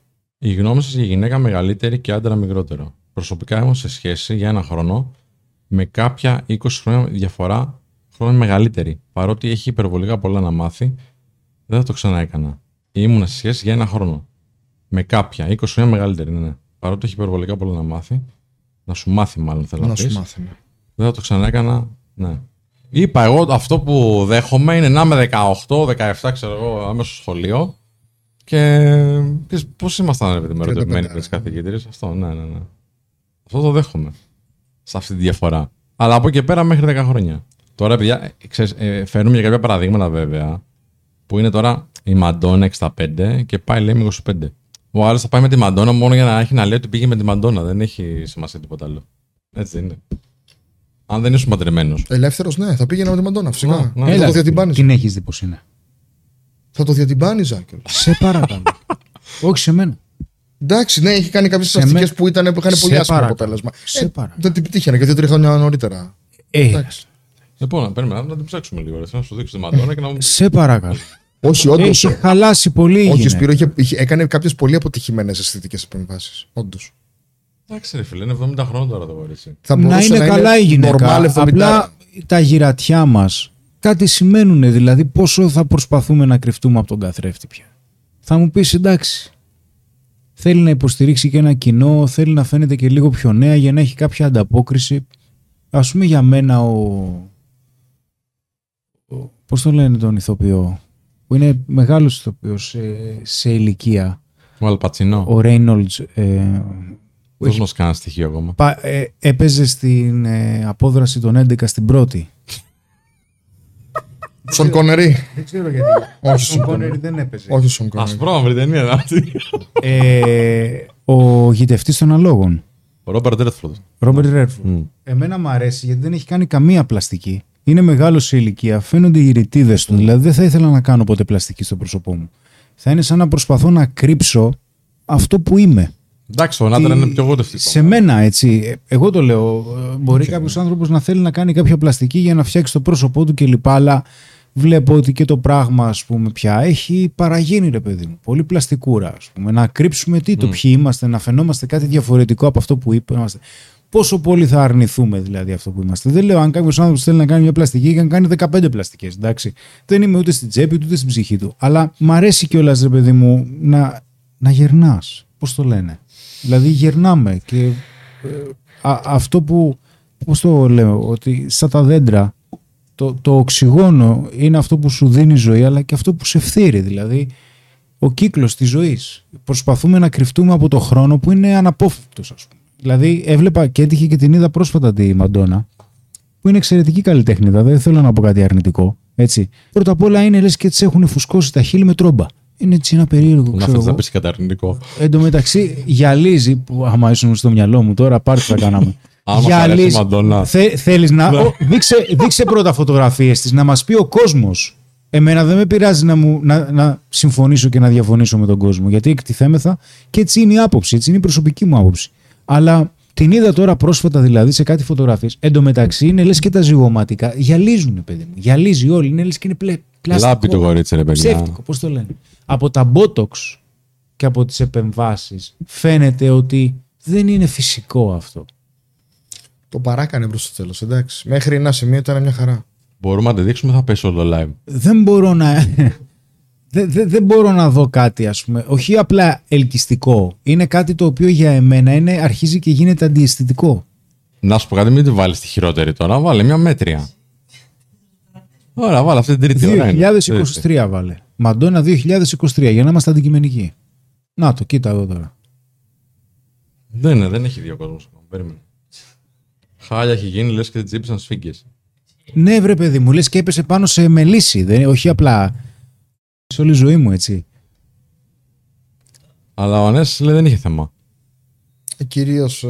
τώρα Δύο που χρόνια βλέπω, πριν. Θα, θα γίνανε κάποιες εθνικές επεμβάσεις πίσω και τα λέγανε. Ναι, πάω να προσδιορίζω λίγο την απάντησή μου. Κάποιοι λένε ναι εδώ, παιδιά. Κάποιοι λένε Μπέναντ Μαντόνα, λένε ναι. Για, για εμφανιστείτε, είναι. Λοιπόν, για εμφανιστείτε λίγο. Αν μου επέτρεπε και να πω ότι θα το έκανα πριν 10 χρόνια, ότι το είχα κάνει πριν 10 χρόνια. Εύκολα πάλι. Ε, κοίτα, εμένα δεν μ' άρεσε ποτέ και σαν γυναίκα, έτσι. Ναι, ήταν ωραία. Εντάξει. Έλα, μωρέ. Γούστα είναι, αλλά οκ. δεν μ' ωραία. άρεσε, δεν μ' άρεσε. Ωραία. Είχε, είχε σεξαπίλ σίγουρα. Αλλά οκ. Ωραία, εντάξει, 23-78, 78, ναι, κάπου εκεί είναι. Εντάξει, ευχαριστούμε Κώστα. Εκεί σταθερά 20 κάτι 70 κάτι, ε. Τα polls. Ναι. Είναι εντάξει, είναι λίγο αποτυχημένες. Αλλά οκ, εντάξει ρε παιδιά τώρα. Ο Βαλδεράκη λέει έχει λίγο γυναίκα στο πλαστικό της. Εντάξει, τώρα ναι, συζητάμε λίγο πιο επιφανειακά, Μαργαρίτα μου, δεν έγινε κάτι σιγά. Γιατί να μην πούμε, λέγα πάμε όλες τις γυναίκες. Λέει, έξυπνε επεμβάσεις ήταν η Βουγιουκλάκη. Δεν ξέρω τώρα. Ε, Βουγιουκλάκη, όντως ήταν 70 και έμεινε 30, 40. 40. Όντως. Είχε κάνει πολύ καλές επεμβάσεις. Δεν θ- πού θυμάσαι, ρε; Θυμάμαι. Και βασικά είχα πάει θέατρο να τη δω. Και σε μια σκηνή, παιδιά, ήτανε, ήτανε, πάνω από, ήτανε πάνω από 65 χρονών. Και σε μια σκηνή εμφανίζεται γυμνή και είχε σώμα τριαντάρας. Ωραία τριαντάρας. Γυμνή. Γυμνή. Γυμ... Τα οπίστια. Έχει εμφανιστεί Γυρισμένη. γυμνή. Ναι. Άντε ρε. Και είχε σώμα ωραία τριαντάρας. Και ήταν 70. Είχα πάθει σοκ. Ε, 65. Ήταν 60, 60 κάτι. Και είχε σώμα ωραία τριαντάρας. Καλά, αυτό δεν έχει να κάνει με επεμβάσεις τώρα. Έχει να κάνει με γονίδιο και, Και να κάνει και με άλλο. πώς συντηρείται. Ναι. Είχε βγει σε μια συνέντευξη. Πού ήταν, Στη Λιάννα Γανέλη, νομίζω. Όταν ήταν ε, ακόμα στο επάγγελμα του δημοσιογράφου. Και της λέει: Γανέλη, πώς συντηρήσει, της λέει. Παιδί μου λέει: Δεν τρώω. Δεν τρώω τίποτα. δεν τρώω τίποτα κάνει. Α, Ο Αντο, Αντωνιάν ρωτάει να μας πεις μια γυναίκα από τις διάσημες που σου αρέσει. Βεργάρα. Και καμία άλλη. Από τις διάσημες δεν. Αυτές που λένε ότι είναι αντικειμενικά όμορφες δεν μ' αρέσουν. Παιδιά είναι γούστα, έτσι. Για μένα Σοφία Βεργάρα είναι γυναικάρα. Ε, άλλη καμία δεν. Ναι, ο Δημήτρης λέει 62 πεθαίνει άλλη και ναι, παιδιά, και 60 ήταν. 35 χρονών θα την είδες τώρα και θα λες 60. Καλά. Θα την είδες εσύ τώρα. Που δεν έχεις πάει ποτέ θέατρο. Αν ήταν η Βουγιουκλάκη. Μπορεί να ήταν όντω. Μια άλλη. Ναι. Εκεί ήταν λίγο πριν κάνει πρώτα σιγά μου σκηνά στη Γαρμπή. Λοιπόν, μου αρέσουν γενικά οι μεγαλύτερες, δεν ξέρω αν τις βλέπω ως πρόκληση που καταφέρνω ή κάτι άλλο. Παρ' όλα αυτά υπάρχουν σημεία επαφής και τρομερή επικοινωνία, αλλά δεν είναι φάσει αυτά. Δεν είναι η φάση κοντά. 24 άντρας, 32 κάπα. Τώρα δεν καταλαβαίνω τι λες, αλλά ναι. Εντάξει, σε πολλούς άντρες τώρα σε κάποια ηλικία μας αρέσουν οι μεγαλύτερες γυναίκε, έτσι. Μην λέμε ρε, ότι να είναι. Εννοείται. Και έχουμε και σε κάποια ηλικία έχουμε και κάποια πράγματα να, να διδαχθούμε. Κύριοι, ωραία διαφορά ηλικίας με μεγαλύτερη γυναίκα, ειδικά αν έχει περιουσία. Έλα μωρέ τώρα και δεν την κάνεις. Ρινάκη λέει, να μα πει και εσύ, λέει, ποια διάσημη σου αρέσει. Δώστε μου λίγο να το σκεφτώ. Δεν είμαι εγώ τόσο απόλυτος σε αυτά. Έχω πολλά κριτήρια. Δώστε μου λίγο χρόνο. Έτσι αποφεύγουν να απαντήσουν, παιδιά. άμα Ναι, ναι, ξέρετε. το ξεχνάει ο κόσμος. Διπλωματικά. Με ρωτάνε σε άλλο live μετά. Φέρε τη φωτογραφία του μαλλιά σου και τέτοια. Αυτό σκέφτηκα και τώρα. Τα μαλλιά. λέει ο Νίκος, μάλλον ήταν ο Ζαράτο λέει που έκανε το βουγιουκλάκι. Θέλω. Άστα. Πολύ φυσική βεργάρα. Σε ειρωνεύεται η ήρα. Α, ναι, πρέπει να έχει κάνει πλαστικές ισχύ. Αποκλείεται. Δεν θα σου άρεσε. Τι; Γερνάει φυσικά. Α, δεν έχει σημασία. Αν μου αρέσει, μου αρέσει. Θεωρείται, λέει, μια 45 νέα αντικειμενικά. Ναι, ρε παιδιά. τι Νέα είναι; γυναίκα, νέος άνθρωπος είναι. ρε Τι παιδιά. είναι μεγάλη είναι δηλαδή. Νέος άνθρωπος. Ε, ρε γαμώ το. Και να σου πω τώρα, κορίτσια, ε, τώρα επειδή είναι η κοπέλα που το ρωτάει αυτό. Τις πιο δύσκολες ερωτήσει για τις κοπέλες, για τις γυναίκες, τις κάνετε εσείς οι ίδιες. Και αυτό τώρα, εγώ δεν λέω ότι δεν συμπαθείτε το γένος σας έτσι, αλλά μάλλον είναι και δικές σας κάποιες ανασφάλειες. Δεν τις βγάζουμε εμείς οι άντρες αυτές. Είναι δικές σας. Αυτό να τα δείτε. Ποιος θα πει μια 45 ότι είναι μεγάλη; Ε, και εγώ είμαι 21 λέει και μου άρεσαν οι 30 Θα ήταν πολύ ωραία να έκανα κάτι ερωτικό κάποτε μια μεγαλύτερη μου. Φυσικά. Απλά ρε παιδιά, αυτό που λέμε ειδικώς για τις σχέσεις είναι ότι δεν είναι εύκολο να συντηρηθούν. Α, και ένας ένας τοπίο που έπαιζε με τον Μπέζο, ρε παιδιά, που έκανε τον Ερμή στο άκρος των Γυναικών. Πολύ γνωστός τοπίο, δεν μου διαφεύγει το όνομά τώρα, δεν τα παρακολουθώ και πολύ. Τι έκανε αυτός; Έκανε το γιο του σε, που έπαιζε με τον Μέμο Μπεγνή. Ναι, τι έκανε; Παντρεύτηκε τη δασκάλα του στην, θεατρική σχολή, στην ε, δραματική σχολή, ε, που ήταν πολύ μεγαλύτερη και είναι ακόμα μαζί. Και έχουν και παιδάκια και τέτοια. Πολλά χρόνια μαζί. Πώς τον λένε, παιδιά, δείτε λίγο αν είναι. Ε, πείτε μας στα σχόλια αν ε, το θυμάστε.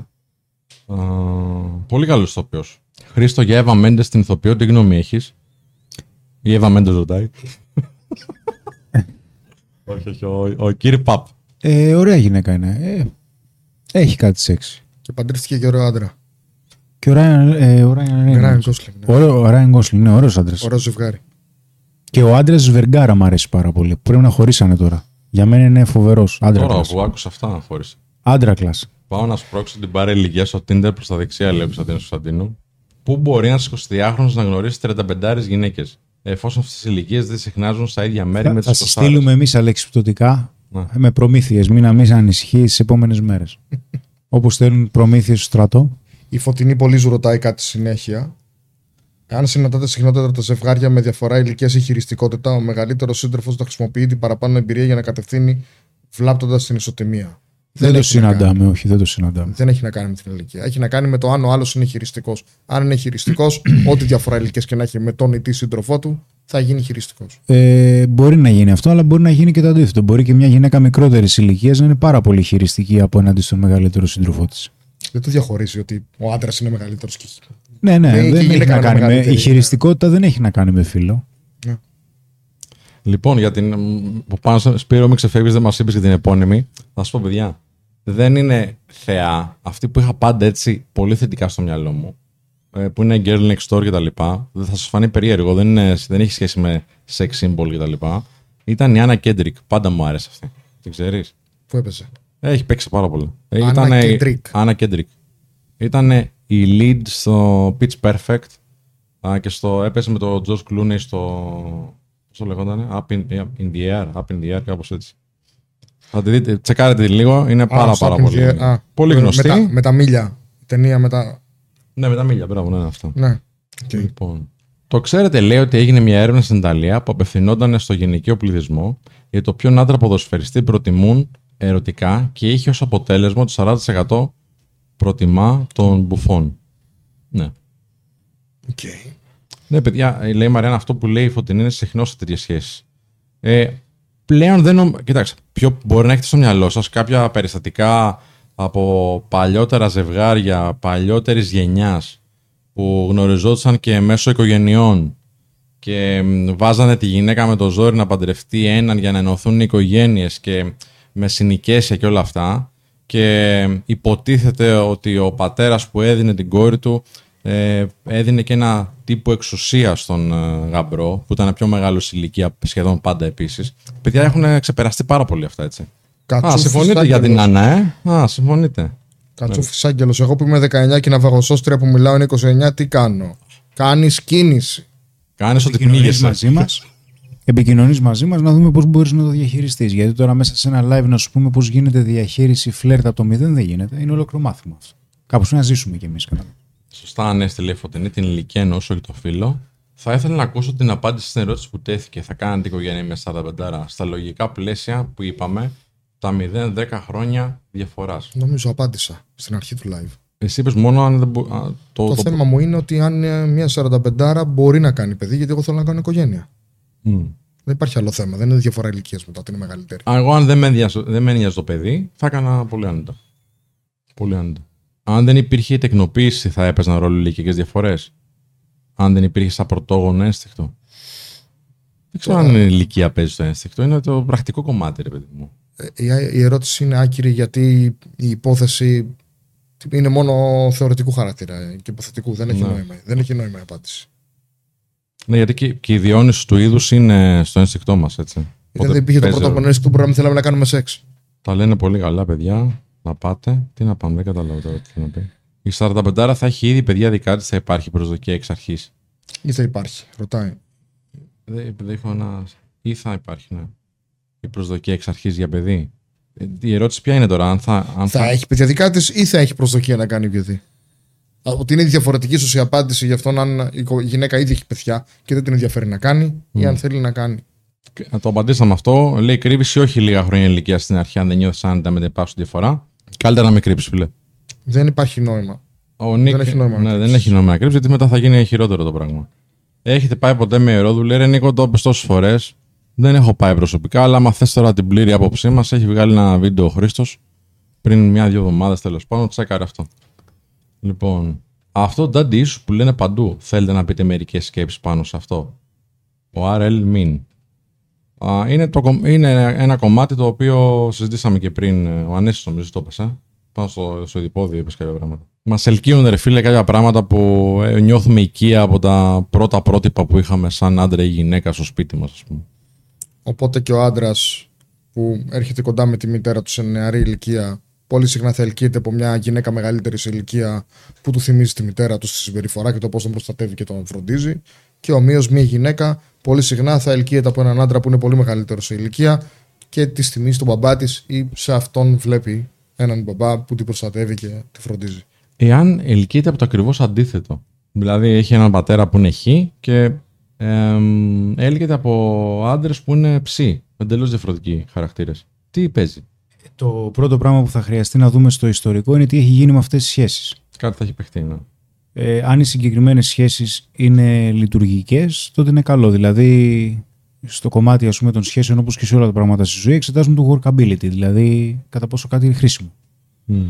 Ε, αν επιλέγει το εντελώς αντίθετο από το γονεακό πρότυπο που έχει, είναι ότι δηλώνει ένα είδος επανάστασης, προσπαθεί να επαναστατήσει. Αλλά αν δεν δουλεύει, σημαίνει κάτι γι' αυτό. Ναι. Δεν ξέρεις με ποιον και πότε θα βρεθείς στο ίδιο μήκος κύματος. Η διαφορά ηλικίας είναι πλέον σχετική γιατί πλέον όλοι προσέχουν περισσότερο τον εαυτό τους.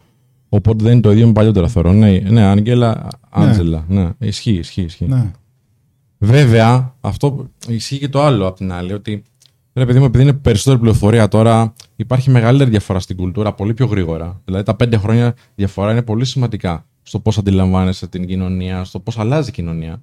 Ε, δεν είναι όπως πιο παλιά που μια διαφορά, ξέρω, 10 χρόνων, 20 χρόνων, ε, τότε έβλεπες διαφορά στην κουλτούρα. Δηλαδή, τα 80s με τα 90s έχουν διαφορές. Εδώ τώρα υπάρχει διαφορά. 2015-2020, τεράστια διαφορά στο πόσο επικοινωνούν οι νέοι, στο πόσο οι νεότεροι μάλλον, στο τι απολαμβάνουν. Ακόμα και η μουσική έχει σοβαρή διαφορά. Δεν άκουγες το 15 ας πούμε, τα τραπ τραγούδια που ακούτε τώρα. Δεν τα άκουγες. Δεν υπήρχαν. Οπότε και εκεί ας πούμε, μπορεί να υπάρχει λόγω αυτής της πληροφορίας και της αλλαγής της κοινωνίας ή σε, σε συγκεκριμένα α, ζητήματα ας πούμε, της αισθητικής μας και της κουλτούρας μας ε, μεγάλη διαφορά και να, να υπάρχουν τριβές. Βρε Ανέστη λέει, τι λέει, μου φύγει αυτό. Μπορεί η κοπέλα να είναι 25-35 να μην μπορεί να κάνει παιδί. Ε, μπορεί ναι, και αυτό. οκ, ναι, ναι. αλλά το πιο πιθανό είναι να μπορεί. Και το πιο πιθανό για μια γυναίκα 45-50 είναι να μην μπορεί. Τώρα να πω και κάτι για το κανάλι και να κλείσουμε αυτό σιγά σιγά. Μου αρέσει που απουσιάζει τοξική αρρενωπότητα και σαν κοπέλα νιώθω μια ασφάλεια στο κανάλι σας. ευχαριστώ για αυτό, Χρήστο μου. Είσαι αδυναμία. Ευχαριστούμε πολύ. Ευχαριστούμε πολύ. Ευχαριστούμε. Αν την παντρευτείς και την αγαπάς π.χ. και δεν μπορεί να κάνει μετά παιδιά, χωρίζεις. Όχι, ήρα, δεν χωρίζω. Έκανα Όχι. την επιλογή μου. Παντρεύτηκα. Αν χτυπά ξύλο δεν μπορέσουμε να κάνουμε παιδί, θα βρούμε τρόπο άλλον να κάνουμε. Απλά. Αλλά δεν ξεκινάω με τις πιθανότητες να είναι όλες κατά μου. παίζουμε για να κερδίσουμε. Εντάξει, και αν χάσουμε δεν πειράζει, με το κεφάλι ψηλά. Αγάπη υπάρχει και προχωράμε. Ωραία, μια χαρά. Πολύ ωραίο live είχαμε σήμερα. Α, να σας ευχαριστήσουμε κάπου εδώ και να ανανεώσουμε το ραντεβού μας για την άλλη Δευτέρα σιγά σιγά. Ανέστη, ευχαριστώ πολύ. Χρήστο, ευχαριστώ πολύ. Να ευχαριστούμε και τους δύο κώστες που ήταν εδώ, ένας στην κονσόλα του ήχου και ε, ο άλλος ε, εκεί ξε- καλεσμένος. Έτσι, βοήθησες πάρα πολύ Κώστα, ευχαριστούμε. Ήταν ε, η συμβολή σου κέρια. Και να ευχαριστούμε και εσάς που άλλη μια φορά μας ε, χαρίσατε την παρέα σας. Ελπίζω να περάσετε καλά. Μην ξεχάσετε ότι αν είστε να μπείτε σε μια φάση τώρα να επενδύσετε, γιατί έρχεται το καλοκαίρι και πρέπει να βγει κανένα φράγκο έτσι να πληρώσουμε τις διακοπές, μπείτε ακριβώς από κάτω που είναι το link της Freedom. Κάνετε την εγγραφή σας και εμείς τα λέμε στο επόμενο. Μέχρι τότε, γεια χαρά. Καλό βράδυ. Καλό βράδυ.